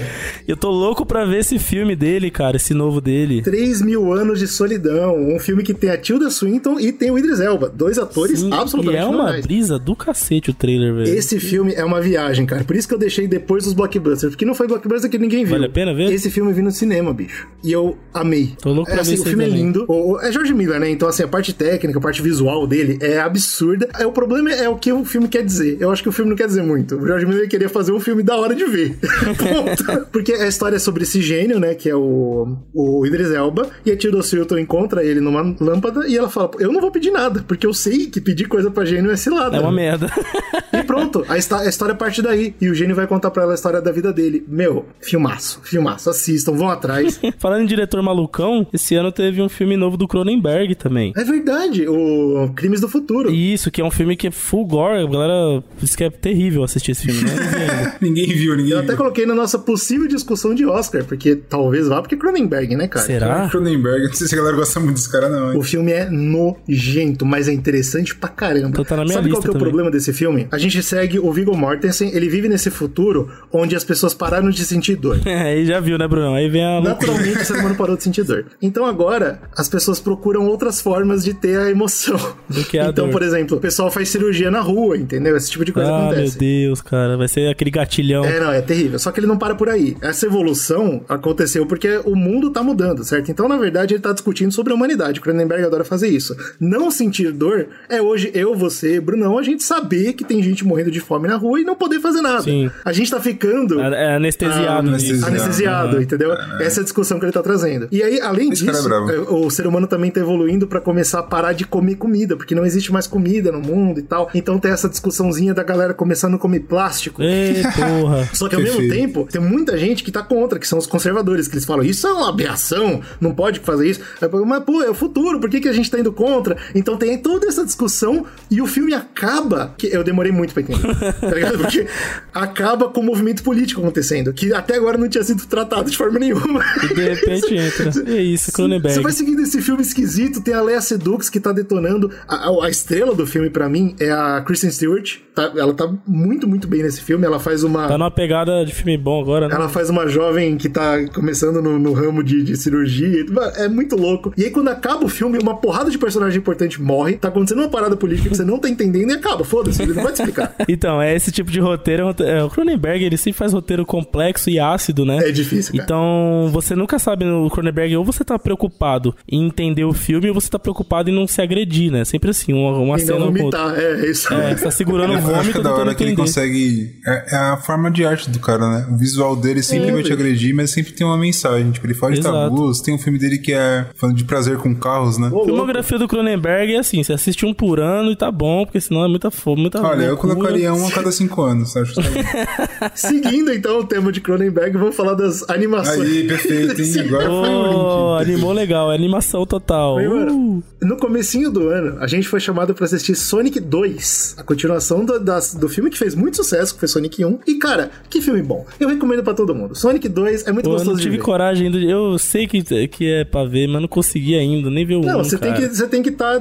tipo desligado, tá ligado? Pô, É. eu vou ver um filme do, do Ouriço Azul correndo. Mas é se, se animar você, pelo menos eu consegui ver já o, o Tico e Teco lá. Tico e Teco é Pois bom, é, hein? Tic Tac é bem legal, bem divertido. Eu consegui quebrar é um pouquinho meta. da brisa porque eu tenho um problema com a animação faz um tempo. Porra, preciso quebrar essa merda. Aí eu assisti Não, Tico mas pô, o e Tic Teco. É tão meta que ele, ele falei- comenta até sobre animação, né? Ele fala sobre É, 3D. mano, eu e falei, acho que É estou caramba. preparado agora pra partir pra um Sonic, um negócio, entendeu? Vambora. Vale a pena. Assistam Sonic 2. Qual que foi muito ruim? O filme da Pixar esse ano. Isso é, show, é difícil de falar, né, A cara? Pixar se tirou, né? E, e assim, se tirou já pré-anunciado. Já se sabia que a Pixar ia flopar com essa porra desse Lightyear aí.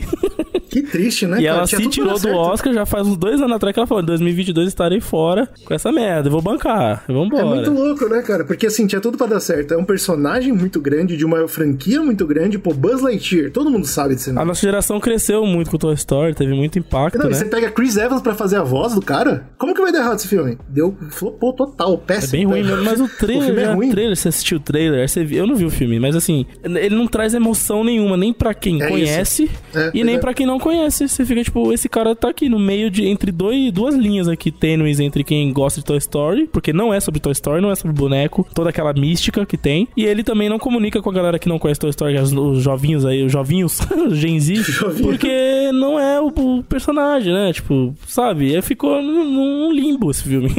Porra nenhuma, cara. E assim, errou porque não sabia qual público queria. Então tem muita piada de jovem, mas ao mesmo tempo tem muito plot de, de pessoas mais adultas. Assim, é Pixar errando, tá ligado? Tudo que a gente fala bem da Pixar, esse filme faz o contrário. Acho que a única sentidos. coisa que esse filme tem alguma coisa a comentar, assim, de relevante é que teve primeiro o personagem assumidamente LGBT, né? É, Mas da, da adianta, Pixar, né? adianta numa obra bosta dessa? Não. É, aí fica apagado, né? Infelizmente. Agora, É. uma que eu recomendo pra vocês, que é um filme que ninguém viu, e eu acho que ninguém vai ver mesmo depois da recomendação, mas Marcel, The Shell with Shoes On. Nem o nome é fácil. Caraca, bicho. Ah, é, um, é um filme de animação, só que a animação é só o personagem, sabe? O mundo inteiro é real e só tem o personagem que é animação. Sei, sei. Qual que é a história desse filme? É um, é um filme completo, vai pro Oscar, imagino. Emocionou muita gente. E é da 24. Ele é um filme que, na verdade, é uma ideia que nasceu há 12 anos atrás no YouTube, cara. Tem um vídeo, se vocês quiserem pesquisar, chama Marcel The Shell with Shoes On, uma conchinha com sapatinhos e um olho. E ele fala umas piadinhas. É um cara que tava começando a estudar animação e ele fez essa coisinha simples, há 12 anos atrás. E fez um sucesso estrondoso nos Estados Unidos. No resto do mundo, não. Mas lá fez. O suficiente pra 12 anos depois alguém decidir investir num filme inteiro dessa porra. É um filme bem emocionante, cara. Ele, assim, ele, ele é bonito pela simplicidade. Ele não tentou ser mais do que ele era. Ele é um filme, ele, ele é um vídeo de YouTube com duas horas de. de- acho que é uma hora e meia, whatever. Mas ele, ele consegue pegar algumas notas do seu coração. A beleza do Marcel, e, e o que eu acho que vale a pena ver o filme, é a parada da inocência. Não porque ele é uma criança, mas porque ele viveu a vida inteira dentro de uma casa. Então, quando ele tem essa oportunidade de ver o mundo, e é pouco, inclusive, ele sai da casa, acho que por alguns minutos de filme só, é bonito ver ele falando, tipo, "É, isso, isso é tudo, tá ligado? Ele, ele vê uma cidade, ele fica chocado. ele fica, Isso, isso é o mundo? O cara fala, não, cara, isso é uma cidade num mundo. E, e tem aquela parada do Everything Everywhere All at Once, tipo, da, insignificância dele ao redor do mundo. E mesmo assim ele fala, tudo bem, a minha história é o que importa pra mim. É um filme muito bonito. Eu Legal, recomendo. legal. É simples, é legal. Tem uma atriz que eu queria comentar relacionando com blockbusters. Uma atriz, que é Ana de Armas. Ana de Armas, esse ano, ela lançou um filme com o nosso querido Batman, que eu assisti, o Bruno também, nós assistimos juntos. Qual Batman? Ben, ben, ben, Batfleck? Qual, qual O Batman? Ben Affleck, chamado Deep Waters. Deep Waters é um filme sobre um casal disfuncional, onde a Ana de Armas aparentemente trai ele, e ele sabe, e é uma loucura, e o filme acaba de uma forma bem bizarra. Eu só tô querendo chamar esse filme, não porque ele vale a pena, é um filme legal. Assistam se vocês tiverem interesse, tá na Não, é Netflix. bacana, né? principalmente se você gosta daqueles filmes de suspense. Tipo, alguma coisa estranha Sei. aconteceu e quem será que fez, quem será que não Vamos fez. descobrir, e aí o vamos filme vai te é. jogando de papo lá é pra esse dela tá cá. traindo ele e ele sabe que ela tá traindo ele É porque é loucuras, é legal. loucuras. Eu acho que tem uma discussão interessante que é. O filme ele não tende a,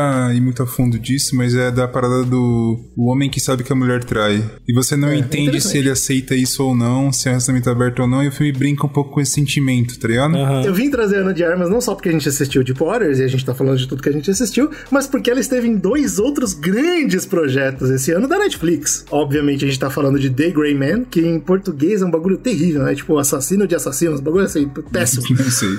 que é o filme com o o Ryan Gosling e o Chris Evans. Chris Evans como vilão nesse filme. Nossa, bem- bem esse filme é dos irmãos russos, inclusive, né? Que é dos irmãos russos. Eu achei e esse é um filme- filme de eu ação bem assim, fraco, mano. Padrão. É, padrãozíssimo. Nada Ah, mas é demais. divertido. Não, ele é divertido. divertido inclusive, os de ver. Se primeiros tem o Ryan 15 Gosling, eu minutos. gosto já, tem esse defeito. É, tem isso, gosto. tem isso. Os primeiros 15 minutos desse filme são excelentes, assim. É uma sequência incrível que só os irmãos russos hoje em dia entregam, né? Cena de ação com muita qualidade, assim. Parece missão impossível, É né? bem Uma gostoso de assistir. É, É, bem o, que me, o que me deixou um pouco chateado nesse filme é que, ao longo do filme, eles meio que se parecem querer apoiar o roteiro numa lore, né? Meio a lá John Wick, assim, existe um mundo por trás daqui e vamos se Que não apoiar foi nisso. Não é né? apresentado, não é meio explorado, É. o filme fica se apoiando numa parada que eu não tenho identificação ainda, né? Como se tivesse. Agora, é, desligar o cérebro e assistir é legal? É legal. É, nesse aspecto Pode- sim, pode as é cenas de ação são incríveis. E tem um bagulho que eu fiquei muito Legal pra chateado, caramba. porque pra mim o Chris Evans nesse filme tá terrível, cara. Tá terrível. Você não gostou? Meu, Nossa, tá eu gostei pra extremamente caricato, forçado, bobo, assim. A galera tá até falando que,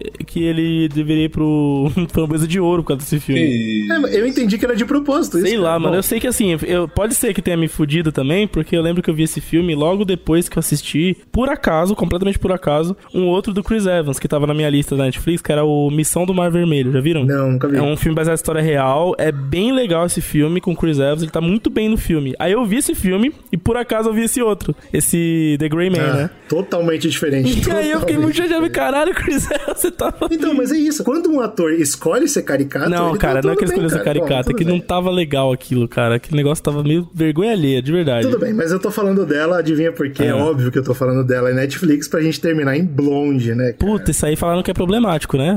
É? É o filme que a Ana de Armas tá vindo pro Oscar esse ano, provavelmente, imagino eu. É, pelo menos é o plano deles. É um filme problemático, né? É um filme bem difícil, assim. Não é, eu, eu não recomendaria pra ninguém. É, eu só vi a galera que viu, assim, da, da crítica, apontou muito problema nele. Assim, é um filme que conta só da parte terrível da vida da Marilyn Monroe, então assim, não tem nada do bom, é só do terrível. E assim, ele é extremamente agressivo, eu, eu não sei como explicar pra vocês, mas assim, sabe aquelas coisas que você não quer ver? Tipo assim, pô, eu nunca quero ver alguém vomitando no, no filme, eu não preciso ver, eu entendo que o cara tá vomitando. Então tudo isso, tipo, violência a criança, estupro, tem a parada, tem um relacionamento muito curioso entre a Marilyn Monroe e gravidez nesse filme. Eu não sei se é a parte real da vida dela, mas o filme escolheu tratar isso, né? E acontece diversas vezes coisas terríveis.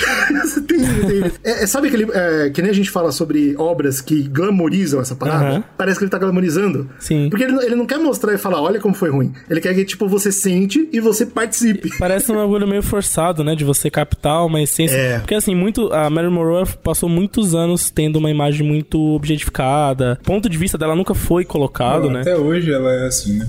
Até hoje, né? É, até hoje. E eu É. achei que esse filme vinha com essa pegada meio aquele da, da mina do, do Mágico de Oz, que eu esqueci o nome agora. É, Judge. A Judge, que vem contar, né, por que que, a- que foi daquela forma, o que que ela passou e tal.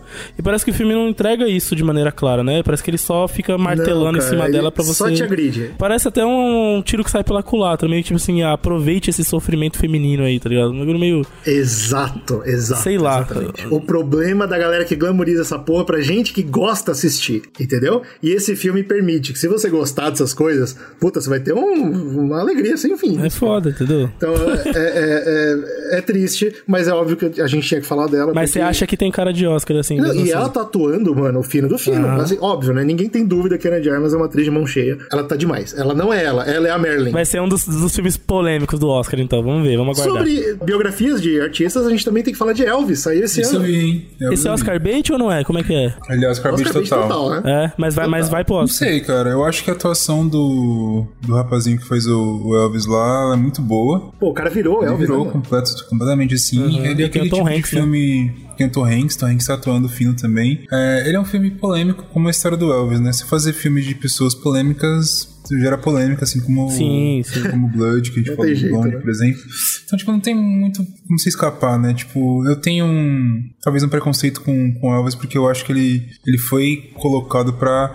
Olha, os negros estão fazendo muito sucesso com um tipo de música aqui e a gente não pode deixar isso acontecer, a gente precisa encontrar alguma carinha pra fazer diferente. Nem acho necessariamente que a culpa venha dele, necessário, tá ligado? Eu acho que é mais do- dos produtores É pegando o ali o sistema, né? enfim. Não, mas peraí, eu tenho uma dúvida, Brunão. O filme aumentou a sua visão ou diminuiu? O que ele filme me fez com a deixa sua visão? confuso. Porque assim, ao mesmo tempo que você tem o Tom Hanks como vilão do filme, de certa forma, é, ele coloca algumas coisas que eu não sei se é forçada, tá ligado? E eu não fui muito atrás também pra ver. Então, talvez alguém que conheça mais aí possa falar, pô, você tá viajando, nem é isso, ou não, pode, pode querer isso. Como, por exemplo, ele indo pro rolê com os negros lá, no apartamentinho, cantando com os caras e tal. Eu não sei se isso é uma forçação de barra. Tem cara, né? Tem cara pra caramba. É, eu achei estranho, assim.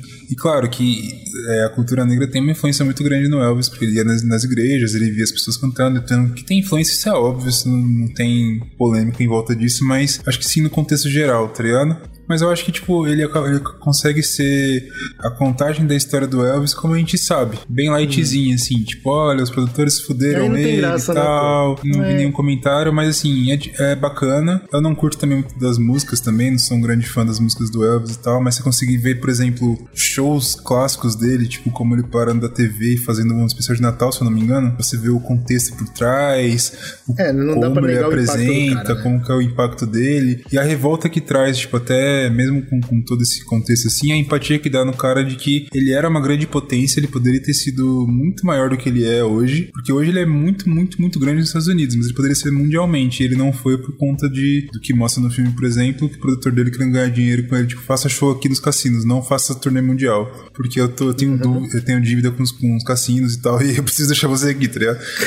e isso é uma que loucura, do loucura, tá caralho, bom. então, tipo, tem várias coisinhas ali na história que são fodas, abuso de medicamentos, drogas, né? E, enfim, como ele destruiu a própria vida dele, ele não foi uma pessoa feliz. Enfim, toda a mítica do Elvis acho que ele consegue apresentar muito bem. Ele é um filme bacana. Ele é um pouco grande, mas ele é um filme bacana. Acho que vale a pena você assistir, você se diverte Se bastante. você gosta, é, se você acha engraçado como esses filmes são todos parecidos, tem um filme interessante que saiu esse ano. A biografia do Weird Al Yankovic. Não sei se vocês já ouviram falar, mas é um artista americano. E o que ele faz é é, letra diferente das músicas. Aqui no Brasil nunca veio porque as, as letras são em inglês. Sim, né? não faria faz sentido. Mas é qua- quase, quase um Só que lá ele é levado a sério. Essa é a parada. O pessoal gosta muito do que ele faz. Compra disco, ele vende disco pra caramba e tal. Só que a vida dele sempre foi de fazer paródia de música, certo? Então ele decidiu trazer esse ano uma paródia de biografia.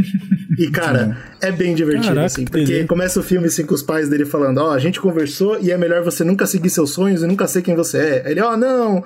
Aí ele sai correndo. Aí ele vai pra, uma, pra um grupo de amigos, assim, que tá mexendo alguma coisa. Aí eles falam: pô, testa aí, vê se você gosta tal. E eles dão uma sanfona pra ele, ele testa a sanfona. Aí ele é preso. Ah, seu filho foi pego com sanfona. Caraca. É, é bem Entendi. divertido, É tipo porque é exatamente. biografias total. É assim. isso que a gente tá acostumado, tá ligado? Então tem as drogas, aí depois tem a, a pessoa que influencia ele pro mal, aí tem a perda dos amigos e tal. É tudo isso, só que sempre sendo uma paródia. Eu dei muita risada, porque eu cansei de ver filme assim. E o personagem que faz ele é o Daniel Radcliffe, cara. Ele é muito, muito bom nesse filme. Inclusive, eu queria de novo citar o Daniel Radcliffe, porque ele faz o vilão num filme da Sandra Bullock e do Channing Tatum. Meu Deus, Que saiu cara. esse ano, chamado A Cidade Perdida, Sei The Lost City. Ele tá Aham. demais. Ele tá- então, esses dois filmes, olha, eu assisti. Ele é bom, ele é bom. o Daniel Radcliffe é um baita ator, né, cara? Que bom que ele tá de volta. Ele é bom, ele é bom. Gosto muito dele, cara.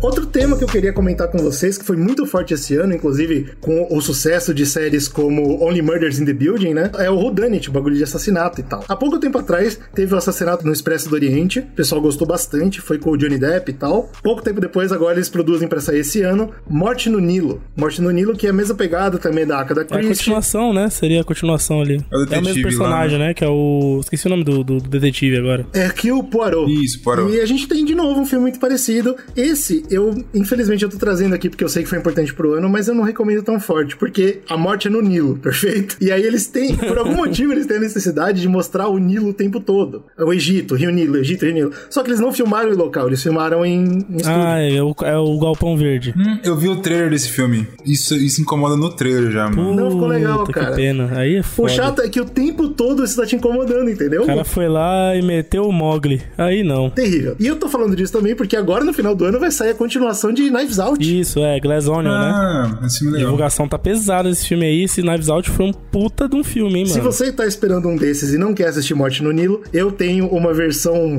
eh, budget pra você. Ah, um ai, ai. filme indie que saiu, chamado See How They Run. É com o, o Sam Rockwell. Ele dança nesse filme. Ele não dança nesse filme, que é Ah, terrível. tá errado, tá errado, tá errado. É, é um filme muito divertido, eu super recomendo que vocês vão atrás. A Saoirse Ronan faz a policial que ajuda ele, os dois juntos estão muito bem. E o diretor é o Tom George. Você percebe que ele tá querendo muito copiar o Wes Anderson, então tem muito daqueles takes que a gente gosta, né? De, Puta que de pariu, simetria. Pô, mas às vezes o cara tá, tá inspirado. É, tá inspirado, não tem problema nenhum, não tô falando mal não, Mas, gente. mas, mas fica bom? Sim, assistam. Ah, tá. See How They Run é bem Ah, divertido. legal, legal. De série, tem The After Party, que é uma série de comédia, que também é um whodunit, alguém morre logo no primeiro episódio, e eles têm que descobrir quem foi, mas é muito bom. É muito engraçado. Cada episódio é no ponto de vista de um personagem, e aí o episódio é filmado de uma forma diferente. Então só por isso já vale a pena assistir. Vamos falar agora, pra terminar os filmes, a gente tem que falar dos filmes que vão pros Oscars. Esse ano, falando pra você, esse ano eu tô bem devagar, eu acho, com coisa de Oscar, viu, mano? Acho que só vou me atualizar perto da premiação. Mas eu sei que você viu no começo do ano Northman, certo? Sim, The Northman é legal, mas eu não acho que tenha muita chance, não, viu? Talvez na parte técnica ali, é, eu gosto muito da edição de som, na parte de som, né, desse filme é muito legal. Pois é. Mas eu acho que não tem cara, não tem cara de Oscar, não, acho. Não tem, acho que não consegue Sério, levar até lá. cara? Vamos ver o que vai dar. Eu coloquei nessa lista o Crimes do Futuro, porque só por causa do diretor, mas vamos ver no que vai dar Ah, também. o Cronenberg, né? Voltando aí, também é difícil, tem que ter que estar num ano muito inspirado com a amizade dele com o povo lá pra dar certo. Jesus, difícil. Falando em diretor que só inspirado ganha Oscar, David O. Russell, né, cara? Há pouco tempo atrás, provavelmente você que tá ouvindo o podcast ainda nem assistiu Amsterdã, cara. Amsterdã tá, muito tá sendo filme, muito né? falado, É um né? filme com o Christian Bale, Margot Robbie e o John David Washington, o filho de Denzel Washington. Brabo. Esses três carregam o filme nas costas e conta a história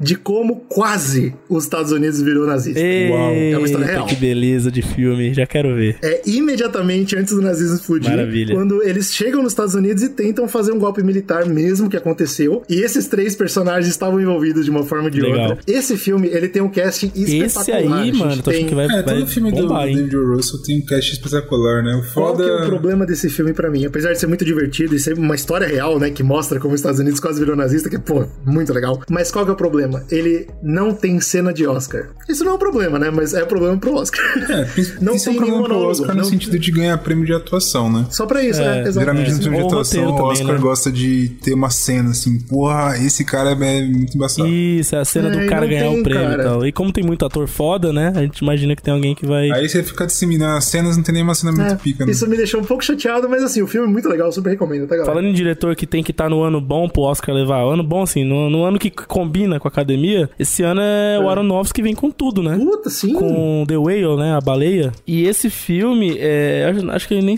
nem estreou ainda. Esse filme tá sendo aclamado em todos os festivais no mundo inteiro. Ele ganhou Cannes, né? O Brandon Fraser, que é o que a gente conhece bastante da, da trilogia da Múmia. Sumiu de Hollywood total, né? Parou de ter papéis. O que eu lembro dele ter voltado foi com a série do Patrulha do Destino, né? Isso. Mas um pouco antes dele voltar nessa série, ele passou por um período complicadíssimo na vida dele, com questões pessoais, né? Inclusive envolvendo o cenário hollywoodiano, né? Sim, se não me engano, teve algum bagulho de abuso sexual que ele sofreu, uma coisa Muita assim, né? coisa sinistra. Tanto é que ele já boicotou o Globo de Ouro agora, 2023, né? Porque ele finalmente ele tá num, num momento da vida dele de auge, de força ali pessoal, dele expor essas paradas, né? E aí ele falou: Ó, não vou no Globo de Ouro esse ano porque fulano de tal, ciclano, tudo me abusaram aí. ó. Parece que o filme é mais impactante porque The Whale também vai tratar sobre depressão, que foi uma coisa que ele sofreu, e ganho de peso em função disso. Exato, então, bicho, vai vir uma paulada aí. Assim, Aronofsky é aquele bagulho. Tem ano que os caras respeitam e tem ano que não, né? O Mother foi o ano que eles cagaram foda para Aronofsky e o Cisne Negro foi o ano que eles elevaram ele. Vamos ver agora, Os né? dois filmes são O pica. último que eu queria trazer pra Oscar é Triângulo da Tristeza, Triangle of Sadness, né? O único grande ator que tá nele é o Woody Harrison, que a gente ama Eu profundamente. tô pra ver esse aí, hein? Tô pra ver. Mas é um filme legal porque é um filme indie, se eu não me engano também é A24. Olha aí. E é sobre a, a- a briga de classes, entendeu? Que a gente gosta Eba. tanto, que veio com... Parasita Feelings. O filme conta sobre essa galera muito rica que tá no iate de muito luxo e o iate bate numa ilha. Pronto. tá todo mundo junto e acabou. E acho que a cena mais legal desse filme, que é a que o Woody Harrison brilha mesmo, é quando tem dois teóricos, um comunista e um capitalista. E eles estão no iate e o iate tá afundando, então eles não podem fazer nada e eles só ficam discutindo filosofia. É um, é um ataque, né? Ah, todo mundo que só fica conversando e não faz nada. Muito legal. E eu lembrei desse desse filme, porque mostra rico se fudendo, né? E esse ano é o ano que veio a segunda temporada de White Lotus, que nem era pra existir. Virou uma antologia, né? Era uma minissérie, bombou, foi muito boa. Daí eles lançaram a segunda temporada que tá fazendo um sucesso maior ainda. É atualmente, né, a série que tá saindo com o maior destaque da HBO, né? E assim, é muito boa, viu? É muito boa mesmo. Eu tô assistindo, tô adorando, cara. No momento que a gente tá gravando, falta um episódio só pra sair. E eu tô louco pra saber como vai terminar, porque essa série é o tipo de série que depende muito do último episódio.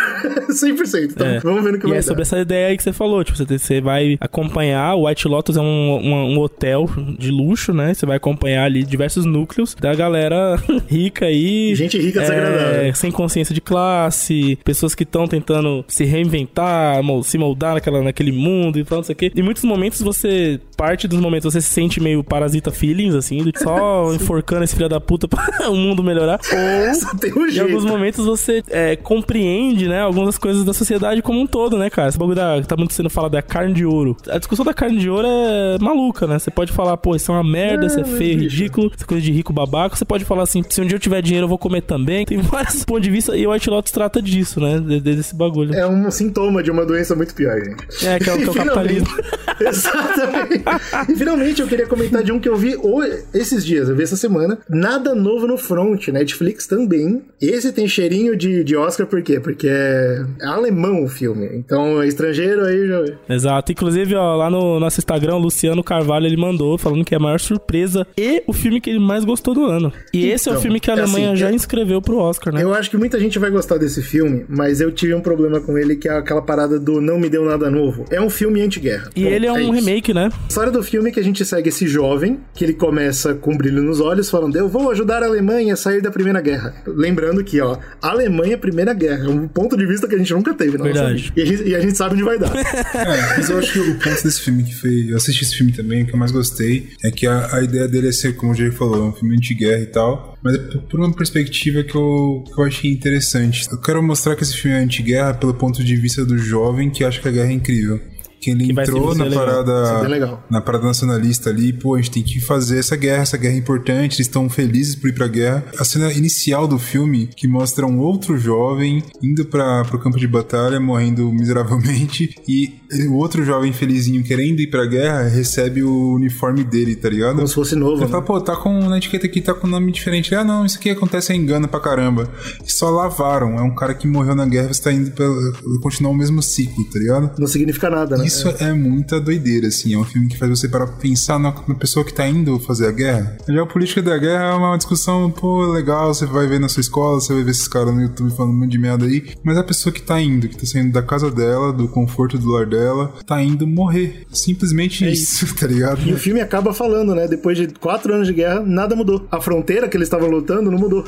Não mudou porra Mudou, nenhuma, no então muitas vezes tá indo morrer, não sabe nem porquê, não faz nem sentido porquê também. Você sabendo o É isso. contexto, sabe que depois teve a Segunda Guerra Mundial. Ou seja, o ciclo volta. É uma merda, cara. Eu só fiquei meio assim porque eu acho que faltou pra mim, tipo, uma história. Porque parece um documentário, tá ligado? Ah, Tipo, não, é isso, é isso que o Bruno falou. É terrível você vê o cara morrendo, mas eu não senti que nem, por exemplo, 1918, que tinha um um objetivo. 1917. Ah, 17, obrigado. Eu- isso que eu senti falta. Então, tipo, beleza, é um filme bem legal. Eu acho que vai pro Oscar pela parte técnica, que é primorosa. Puta, é, você tá na guerra, e é terrível, cada segundo. Eu gostei muito do Daniel que ele faz a parte política da- do filme, que ele é ótimo, ele é maravilhoso. Mas esse filme, o Slow acabou de falar, que faz você. é, o White Lotus faz você tentar pensar no ponto de vista do rico escroto. E esse filme, por incrível que pareça, eu não sei se foi o objetivo dele, mas ele me fez me colocar nos pés do Kaiser, que, né, que é o político, o escroto, o cara que tá fazendo guerra sem se, se ferir. Porque eu, eu fiquei pensando nele, e no podcast que a gente fez, ouçam nossa série sobre a história do Japão, é muito, muito boa. E a gente comenta como o Hirohito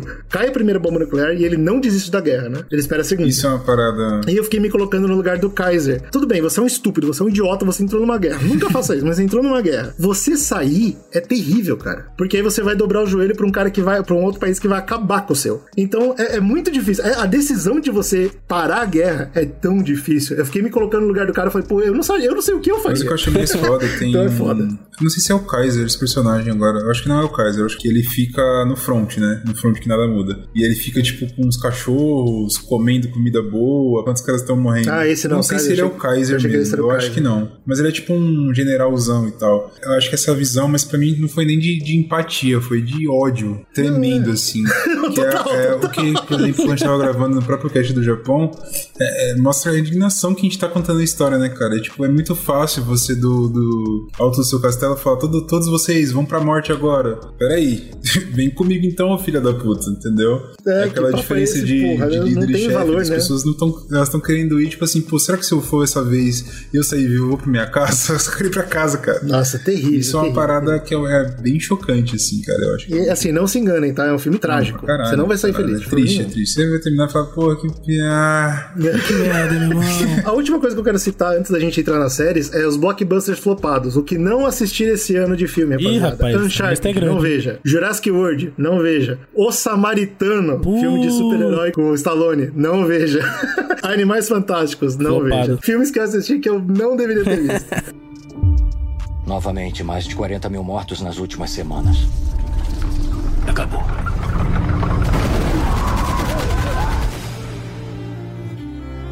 Em nome da humanidade, peço que concorde com o cessar-fogo. Vamos falar sobre as séries, então, rapidinho. Só as séries que a gente assistiu que vale a pena ser vista. A primeira que eu quero trazer aqui é The Peripheral. The Peripheral é uma série trazida pelos criadores e desenvolvedores de Westworld, porque Westworld foi cancelada. Foi. Infelizmente flopou, né? Tanto potencial, Foda. né, cara? Triste. A Chloe Grace Moritz, ela faz essa personagem que ela tá no ano, acho que 2030, é um pouquinho no nosso futuro, e ela é contatada pelo futuro ainda mais longe, 2070. Então é uma série sobre o futuro do futuro. E ela consegue entrar em contato com o futuro através de dados, né? O, o esquema que a série vende pra gente de viagem no, no tempo é de só de dados. Você só consegue transferir informação. Então ela bota um headset bizarro que ela consegue controlar um robô no futuro. Essa é a brincadeira da série. E beleza. Ela vai brincando um pouco sobre multiverso, sobre é, linhas de tempo paralelas e tal. É legal, as regras fazem sentido, o plot é interessante, os personagens são bem desenvolvidos, você fica interessado por eles. Por que, que eu não recomendo essa série até ver a segunda temporada? Porque o último episódio eles tiveram a decisão estúpida de quebrar todas as regras. Você vai por 11 episódios entendendo a parada, tem três grandes grupos ali políticos que lutam pelo futuro de 2070, você entende esses grupos e tal, e aí no último episódio ele fala: nada disso valeu, eu vou fazer uma parada nova que eu nunca explorei. E acaba a série. Porra! é o tipo de coisa que quem gosta de Westworld não aceita, cara. Porque se você vendeu as regras pra gente, joga nas regras, cara. Então, assim, eu, eu não recomendo essa série, infelizmente. Eu gostei muito. Porra. Mas eu não recomendo pelo final trágico Tá dela. legal. Eu vou ver a segunda temporada e aí ano que vem eu volto pra falar pra vocês se vale a Claro pena. que ele vai ver, ele vai continuar vendo. Uma série de crime interessantes que eu queria comentar com vocês é The Patient. The Patient é uma, fe- uma série fenomenal, eu recomendo pra todo mundo. Steve Carell, nessa série, ele faz um psicólogo, e ele é um psicólogo que é raptado por um cara que quer fazer é, sessão de psicologia. Qual que, é, qual que é a grande questão dele? Ele é um assassino. Ele rapta o cara e fala: Eu preciso que você me trate porque eu quero parar de matar. Pronto. Eu não vou falar mais nada porque eu acho que com essa premissa vocês já querem assistir, né? dá vontade. E é uma minissérie, são tipo oito episódios, minisséries. Cada um de 20 Adoro minutos. É muito curtinho. Eu também quero comentar de Blackbird. Blackbird é uma série de crime real, caso real que aconteceu, onde um criminoso que tinha sido preso por coisa pequena é levado para uma prisão de alto nível para tentar tirar confissão de um assassino em série, de crianças. Blackbird é uma série muito boa e muito tensa. O Teron Edgerton faz o nosso herói. Ele tem que lidar com esse cara que é louco, o cara que mata criança, totalmente pirado,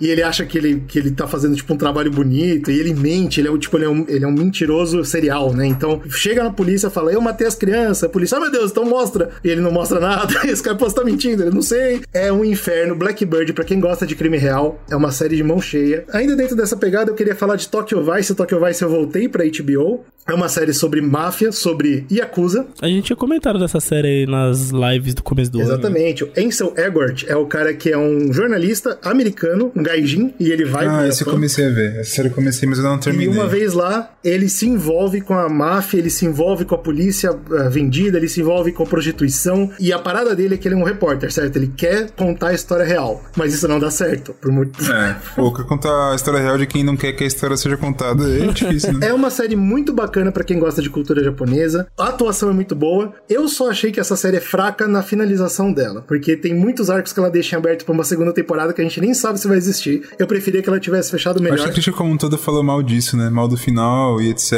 Mas eu fiquei com vontade, eu gostei do começo da série, é muito Pra quem bom. gosta de Yakuza, vale a pena, eu super recomendo. Eu também queria comentar desse ano saiu Halo. Parece que é ruim, não é? Não tem nada a ver com o jogo, tá? É importante deixar claro. Esquece o jogo A galera Halo. reclamou bastante, É, né? Ele é sobre um soldado começando a questionar as ordens que ele recebe. Percebe. Pra você ter uma noção como tá tudo errado, né? Ele pega um, um dos soldados mais famosos por ser um soldado perfeito, que é o Master Chief, e bota ele numa situação de falar: peraí, e se eu tô sendo manipulado? É por isso que o pessoal odiou. Mas se você ignorar o nome e assistir pela discussão, é uma ótima viagem. Eu acho o Halo uma série muito, muito boa. Recomendo para todo mundo. Lembrando que não tem nada a ver com o jogo. Não venham reclamar depois falando, ah, mas não teve mentira.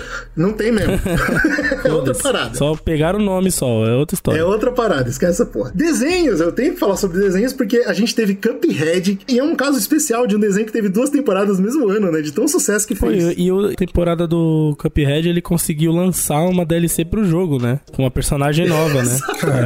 É, é muito louco, cara. É, então, e, e, é sobre isso que eu queria falar. É a primeira vez que eu vejo uma, uma animação na Netflix que a dublagem para mim foi 100% perfeita. Assim, eu não tenho críticas. E eu sou muito crítico com dublagem. A versão brasileira, você diz, né? Cuphead pra mim é chicrinha e caneco, cara.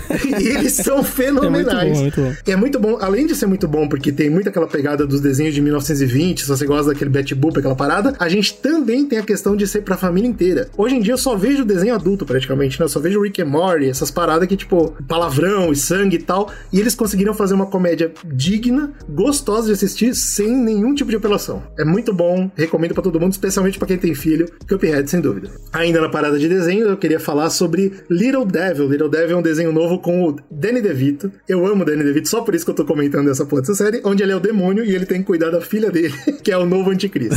Esse é desenho adulto, não tenho dúvida disso, só, Só assista se você já tem pra saber. capacidade. E falando de desenho adulto, isso eu comentei o ano inteiro, mas não dá pra não falar de Edge Runners, né, cara? Edge Runners foi o anime que foi uma surpresa pra todo mundo. Ninguém esperava que o anime de um jogo que flopou tão grande ia dar certo. E, pô, Edge Runners é um anime que todo mundo tem que ver. Nem tava sabendo a, disso aí. a, a produção é fenomenal, a história é linda, os personagens são profundos e, e- e é trágica a história. Então, quando você vai perdendo os personagens, dói muito. E vendeu tudo que não tinha vendido de, de Cyberpunk, vendeu de- graças ao anime. Então, foi muito sucesso. Não tem por que não assistir. Se você gosta de. Se você suporta anime, porque essa é uma coisa importante. Se você gosta de Cyberpunk, se você gosta desse mundo, puta, você, você vai adorar. E ainda tem aquela mensagem necessária do anticapitalismo que eu amo, então não tem. erro. Cyberpunk sem isso. Mas Eu também queria falar de Our Flag Means Death. Essa tá dif- separada de tudo, porque é uma série boa? É, nem tanto. Mas é uma série. Lembra que eu falei que eu ia voltar com o Taika, né? Eu voltei, o Taika tá de volta. Uma série produzida pelo Taika Waititi sobre piratas gays. Ponto final, não vou falar mais nada. Assista. Taika é bom, né, cara? O Pode Taika não é ser a melhor série que saiu esse ano, entendeu? Mas é uma série que quebra barreiras em muitos sentidos. Inclusive, a comunidade LGBT é muito fã dessa série porque ela faz direito. Isso eu acho que é uma coisa que é muito difícil. É entendeu? difícil. Sabe, piratas gays, você consegue muito fácil pegar essa premissa Isso e não é uma piada escra- escrachada. Porra, pra caralho. Principalmente de Exato. alguém que não é da comunidade, né? Agora, pô, você fazer direito e você fazer de forma emocionante, tá de parabéns, recomendo. E o Taika, como sempre, brilhante. Voltando para anime agora para falar de um anime que marcou Chainsaw Man. A gente falou inclusive no nosso podcast japonês. Chainsaw Man acho que é o grande lançamento do ano Eu tava no, animes, no né? trem aqui em São Paulo, na, na linha Esmeralda, eu acho. Não sei se foi na linha Esmeralda. Eu tava com. Foi, eu vi um também. Da, da Crunchyroll. Achei. Tava gigante a propaganda do Chainsaw Man no trem, né? Pintaram o trem todo com aquela, aquele horror.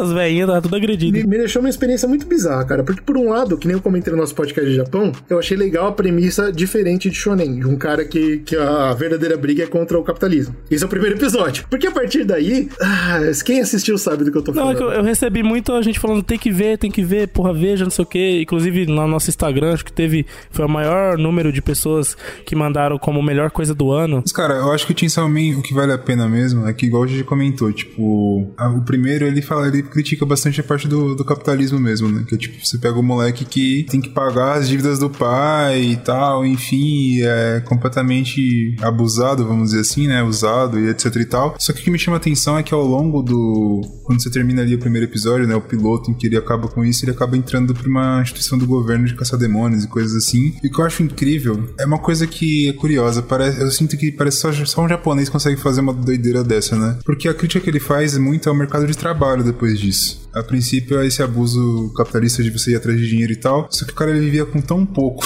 na miséria tão grande. Quando ele tem o mínimo, ele se sente muito de boa. E tanto que, tipo, o apelido dele é cachorrinho, né? Ele vira um cachorrinho do emprego dele. E que é curioso que em volta desse emprego perigoso dele, todo mundo morre, né? Em, sei lá, no Naruto você tem lá o chakra, não sei o que. Aqui você luta contra demônios e você precisa fazer pactos com demônios. E o que você paga com isso é com parte da sua vida, seu tempo de vida, né? Que é basicamente o que a gente faz com o trabalho, né? A gente dá. No trabalho trabalho a gente dá uma parte da nossa vida pra gente ter dinheiro pra viver. Não sei, cara, eu não consigo. Eu, eu nunca pensei nisso, entendeu?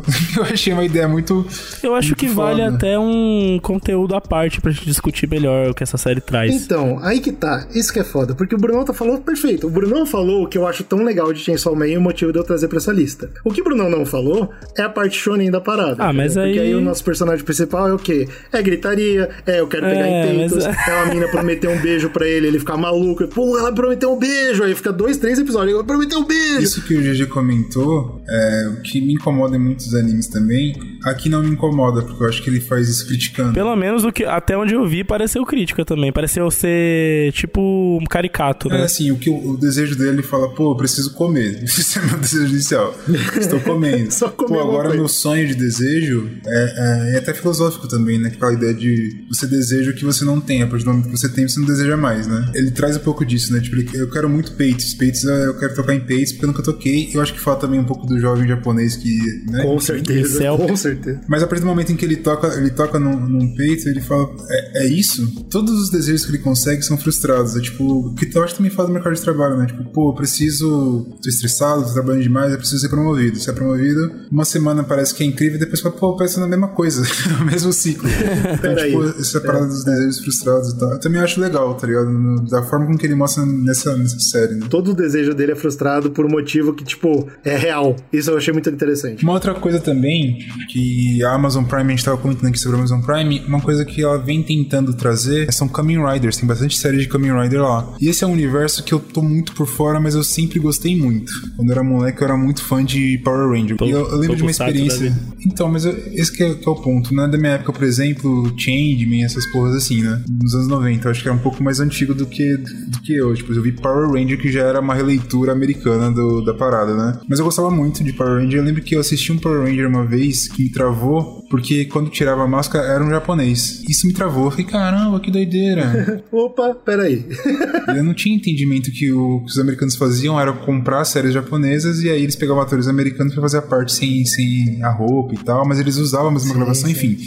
Isso eu não, não sabia dessa parada. Quando eu vi, eu achei estranho. Eu falei, pô, os caras fizeram uma, uma refilmagem japonesa, que doideira e tal.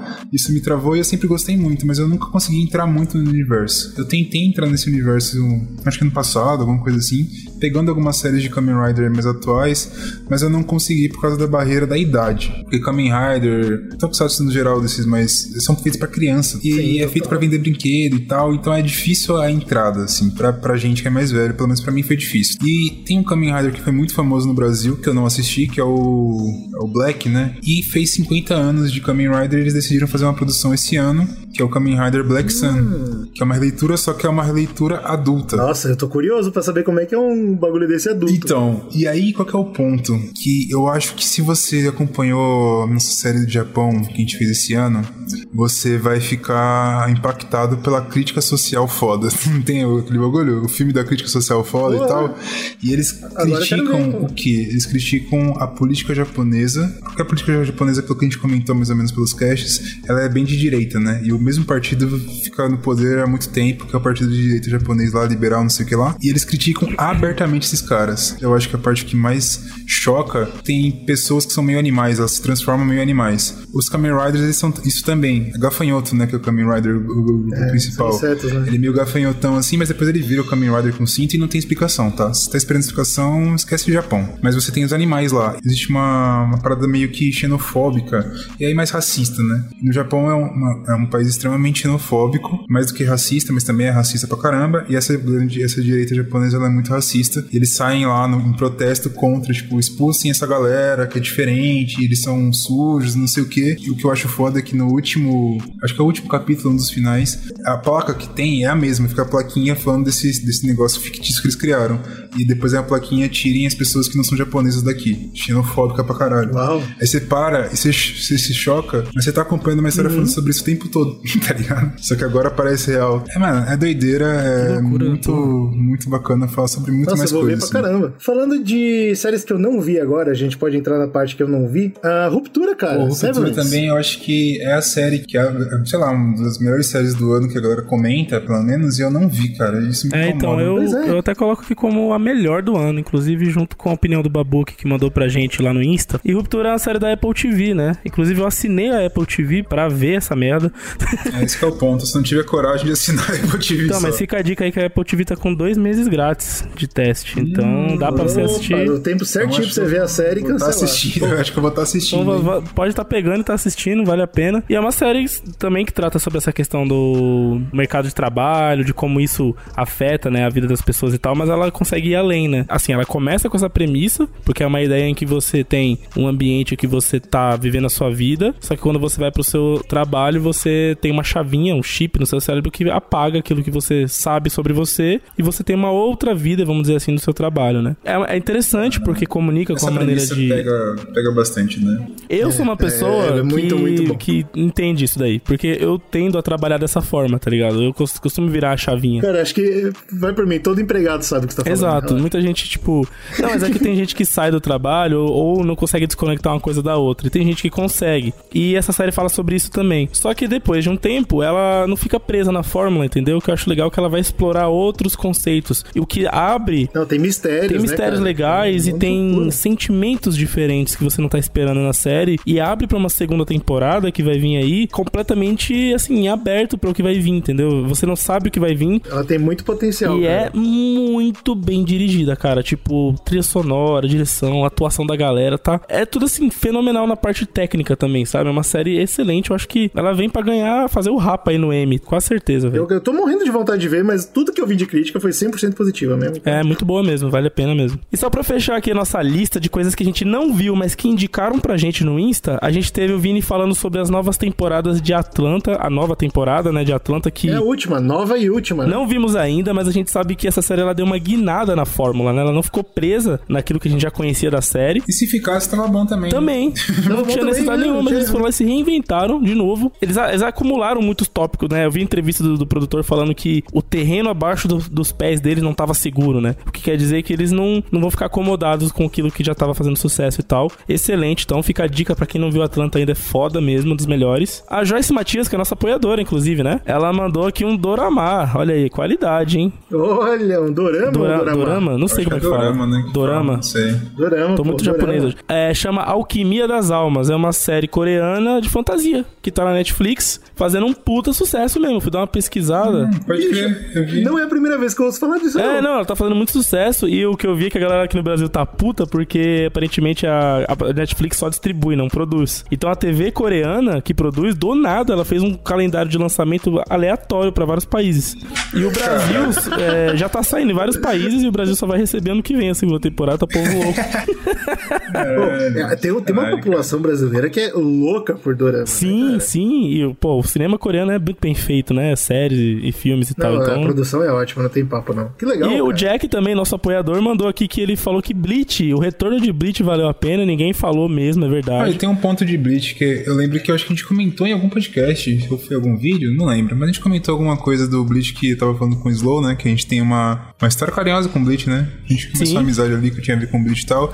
A gente gostava muito de Bleach e a gente simplesmente se decepcionou tanto. Tinha aquele CD-ROMs, RMVB gravado, vários episódios. Vários, vários. E era da hora que elas tinham caneta piloto, né? Do 1 ao 99. É, Tinha isso, Do tava 100 lá, não sei o quê. E, cara, em paralelo a isso, a Panini fez um, um relançou o Bleach no, no Brasil, uma versão remix, que eu acho que é 3 em 1, que é grandão. E eu falei, cara, será que eu vou dar uma chance pra ler o mangá de Bleach? Eu vou te falar que eu não sei se a nova temporada de, de Bleach ela tá seguindo a risca a parada ou tem reinvenções. Eu acho que tá diferente algumas coisas, não sei exatamente. Mas eu falei, tá, eu vou ler, vou ler o mangá o comecinho só pra ver se me empolga de novo. E vou te falar que tem, tem temas ali em, em Bleach que quando era moleque eu não pegava, cara. Um, tema que é muito curioso é que o personagem principal ele é um, um, um revoltado. Eu acho que ele fala um pouco também do mercado de trabalho. Olha lá, três obras já, né? Ele fala um pouco dessa ideia de você é. obedecer às regras, né? Você tem tanto um, o personagem principal que tem um cabelo laranja, vermelho, sei lá, que ele é diferente, né? Um japonês completamente diferente e que ele não. Ele tem um problema em obedecer ordens, né? Então, tipo, ele se torna um Shinigami, por exemplo, lá no começo, que é o, o deus da morte e tal, que ele tem que das Almas, mas não porque a hierarquia mandou, mas porque ele se viu obrigado a fazer e ele tem uma grande dificuldade de obedecer a hierarquia e eu tô louco pra, pra continuar lendo porque eu lembro que vai pra Soul Society, né, que é a Sociedade das Almas lá, e que é extremamente hierárquica e, e, e tipo, lendo o comecinho eu falei, cara, esse, esse cara naquela sociedade, é o que vem pra mim na memória quando eu era moleque é que tinha é pau pra caramba, nego se batendo e cacete, e espadas e poderes, é isso que eu lembro, mas eu não tinha pego essa parada de, de ele pegar e, e ter um embate com, com a, hierarquia da social e o Japão tem muito isso, é bem legal, cara. Então eu fiquei até com vontade de rever, mano. Assim, Talvez é por isso que é tão importante ele voltar agora, né? Pode ser a oportunidade. É, porque o final, eu, eu, eu confesso, abandonei antes do final mesmo. Tava bem ruim o anime, mas eu fiquei com vontade de ver sim o o novo, né? Ele também mandou pra gente que tá com vergonha de dizer, de assumir que gosta de One Piece Red e daquele filme novo indiano, Revolta, Rebelião e Revolução, que foi um ah, é dos maiores impactos de, produção indiana nos últimos anos, né? Acho que a maior produção indiana. Ele está na Netflix, não saiu? E pra fechar, ele mandou que o Dragon Ball Super Hero tá refreshing total. Tiraram o foco do Goku, finalmente, trouxeram pro Gohan e do Piccolo e deu uma respirada boa na série. Ele disse que foi a melhor coisa que ele viu esse ano, melhor que tinha Chainsaw Man, pelo jeito. Que isso. Não sei, o design dos caras me incomodou. Parece um o ET Bilu bombado. Caralho. que isso, cara. É isso, né? Acho que temos aqui Ufa. tudo que foi do ano aí pra ver e pra não ver. E, e agora você tá pronto pra fechar o ano com chave de ouro aí, ver tudo que vale a pena. Porra, fechamos o ano, Certamente eu anotei um monte de coisa aqui que eu não vi. Que eu não vi bastante com coisa. Com certeza. um monte, cara. A gente falou tanta série ali, cara. Manda pra gente aí, se vocês quiserem, é, opiniões no, no, Instagram, nos e-mails, a vida. Manda pra gente aí o que você viu também, que valeu a pena e que a gente não comentou, né? Eu tenho certeza que tem muita coisa pela frente. E lembre-se que agora é adeus, adeus segunda temporada. Até ano que vem, rapaziada, com a terceira temporada. Fiquem de olho nas redes sociais que a gente vai anunciar as novidades aí que estão vindo aí. Apoie o conteúdo que você ama. E nos amem.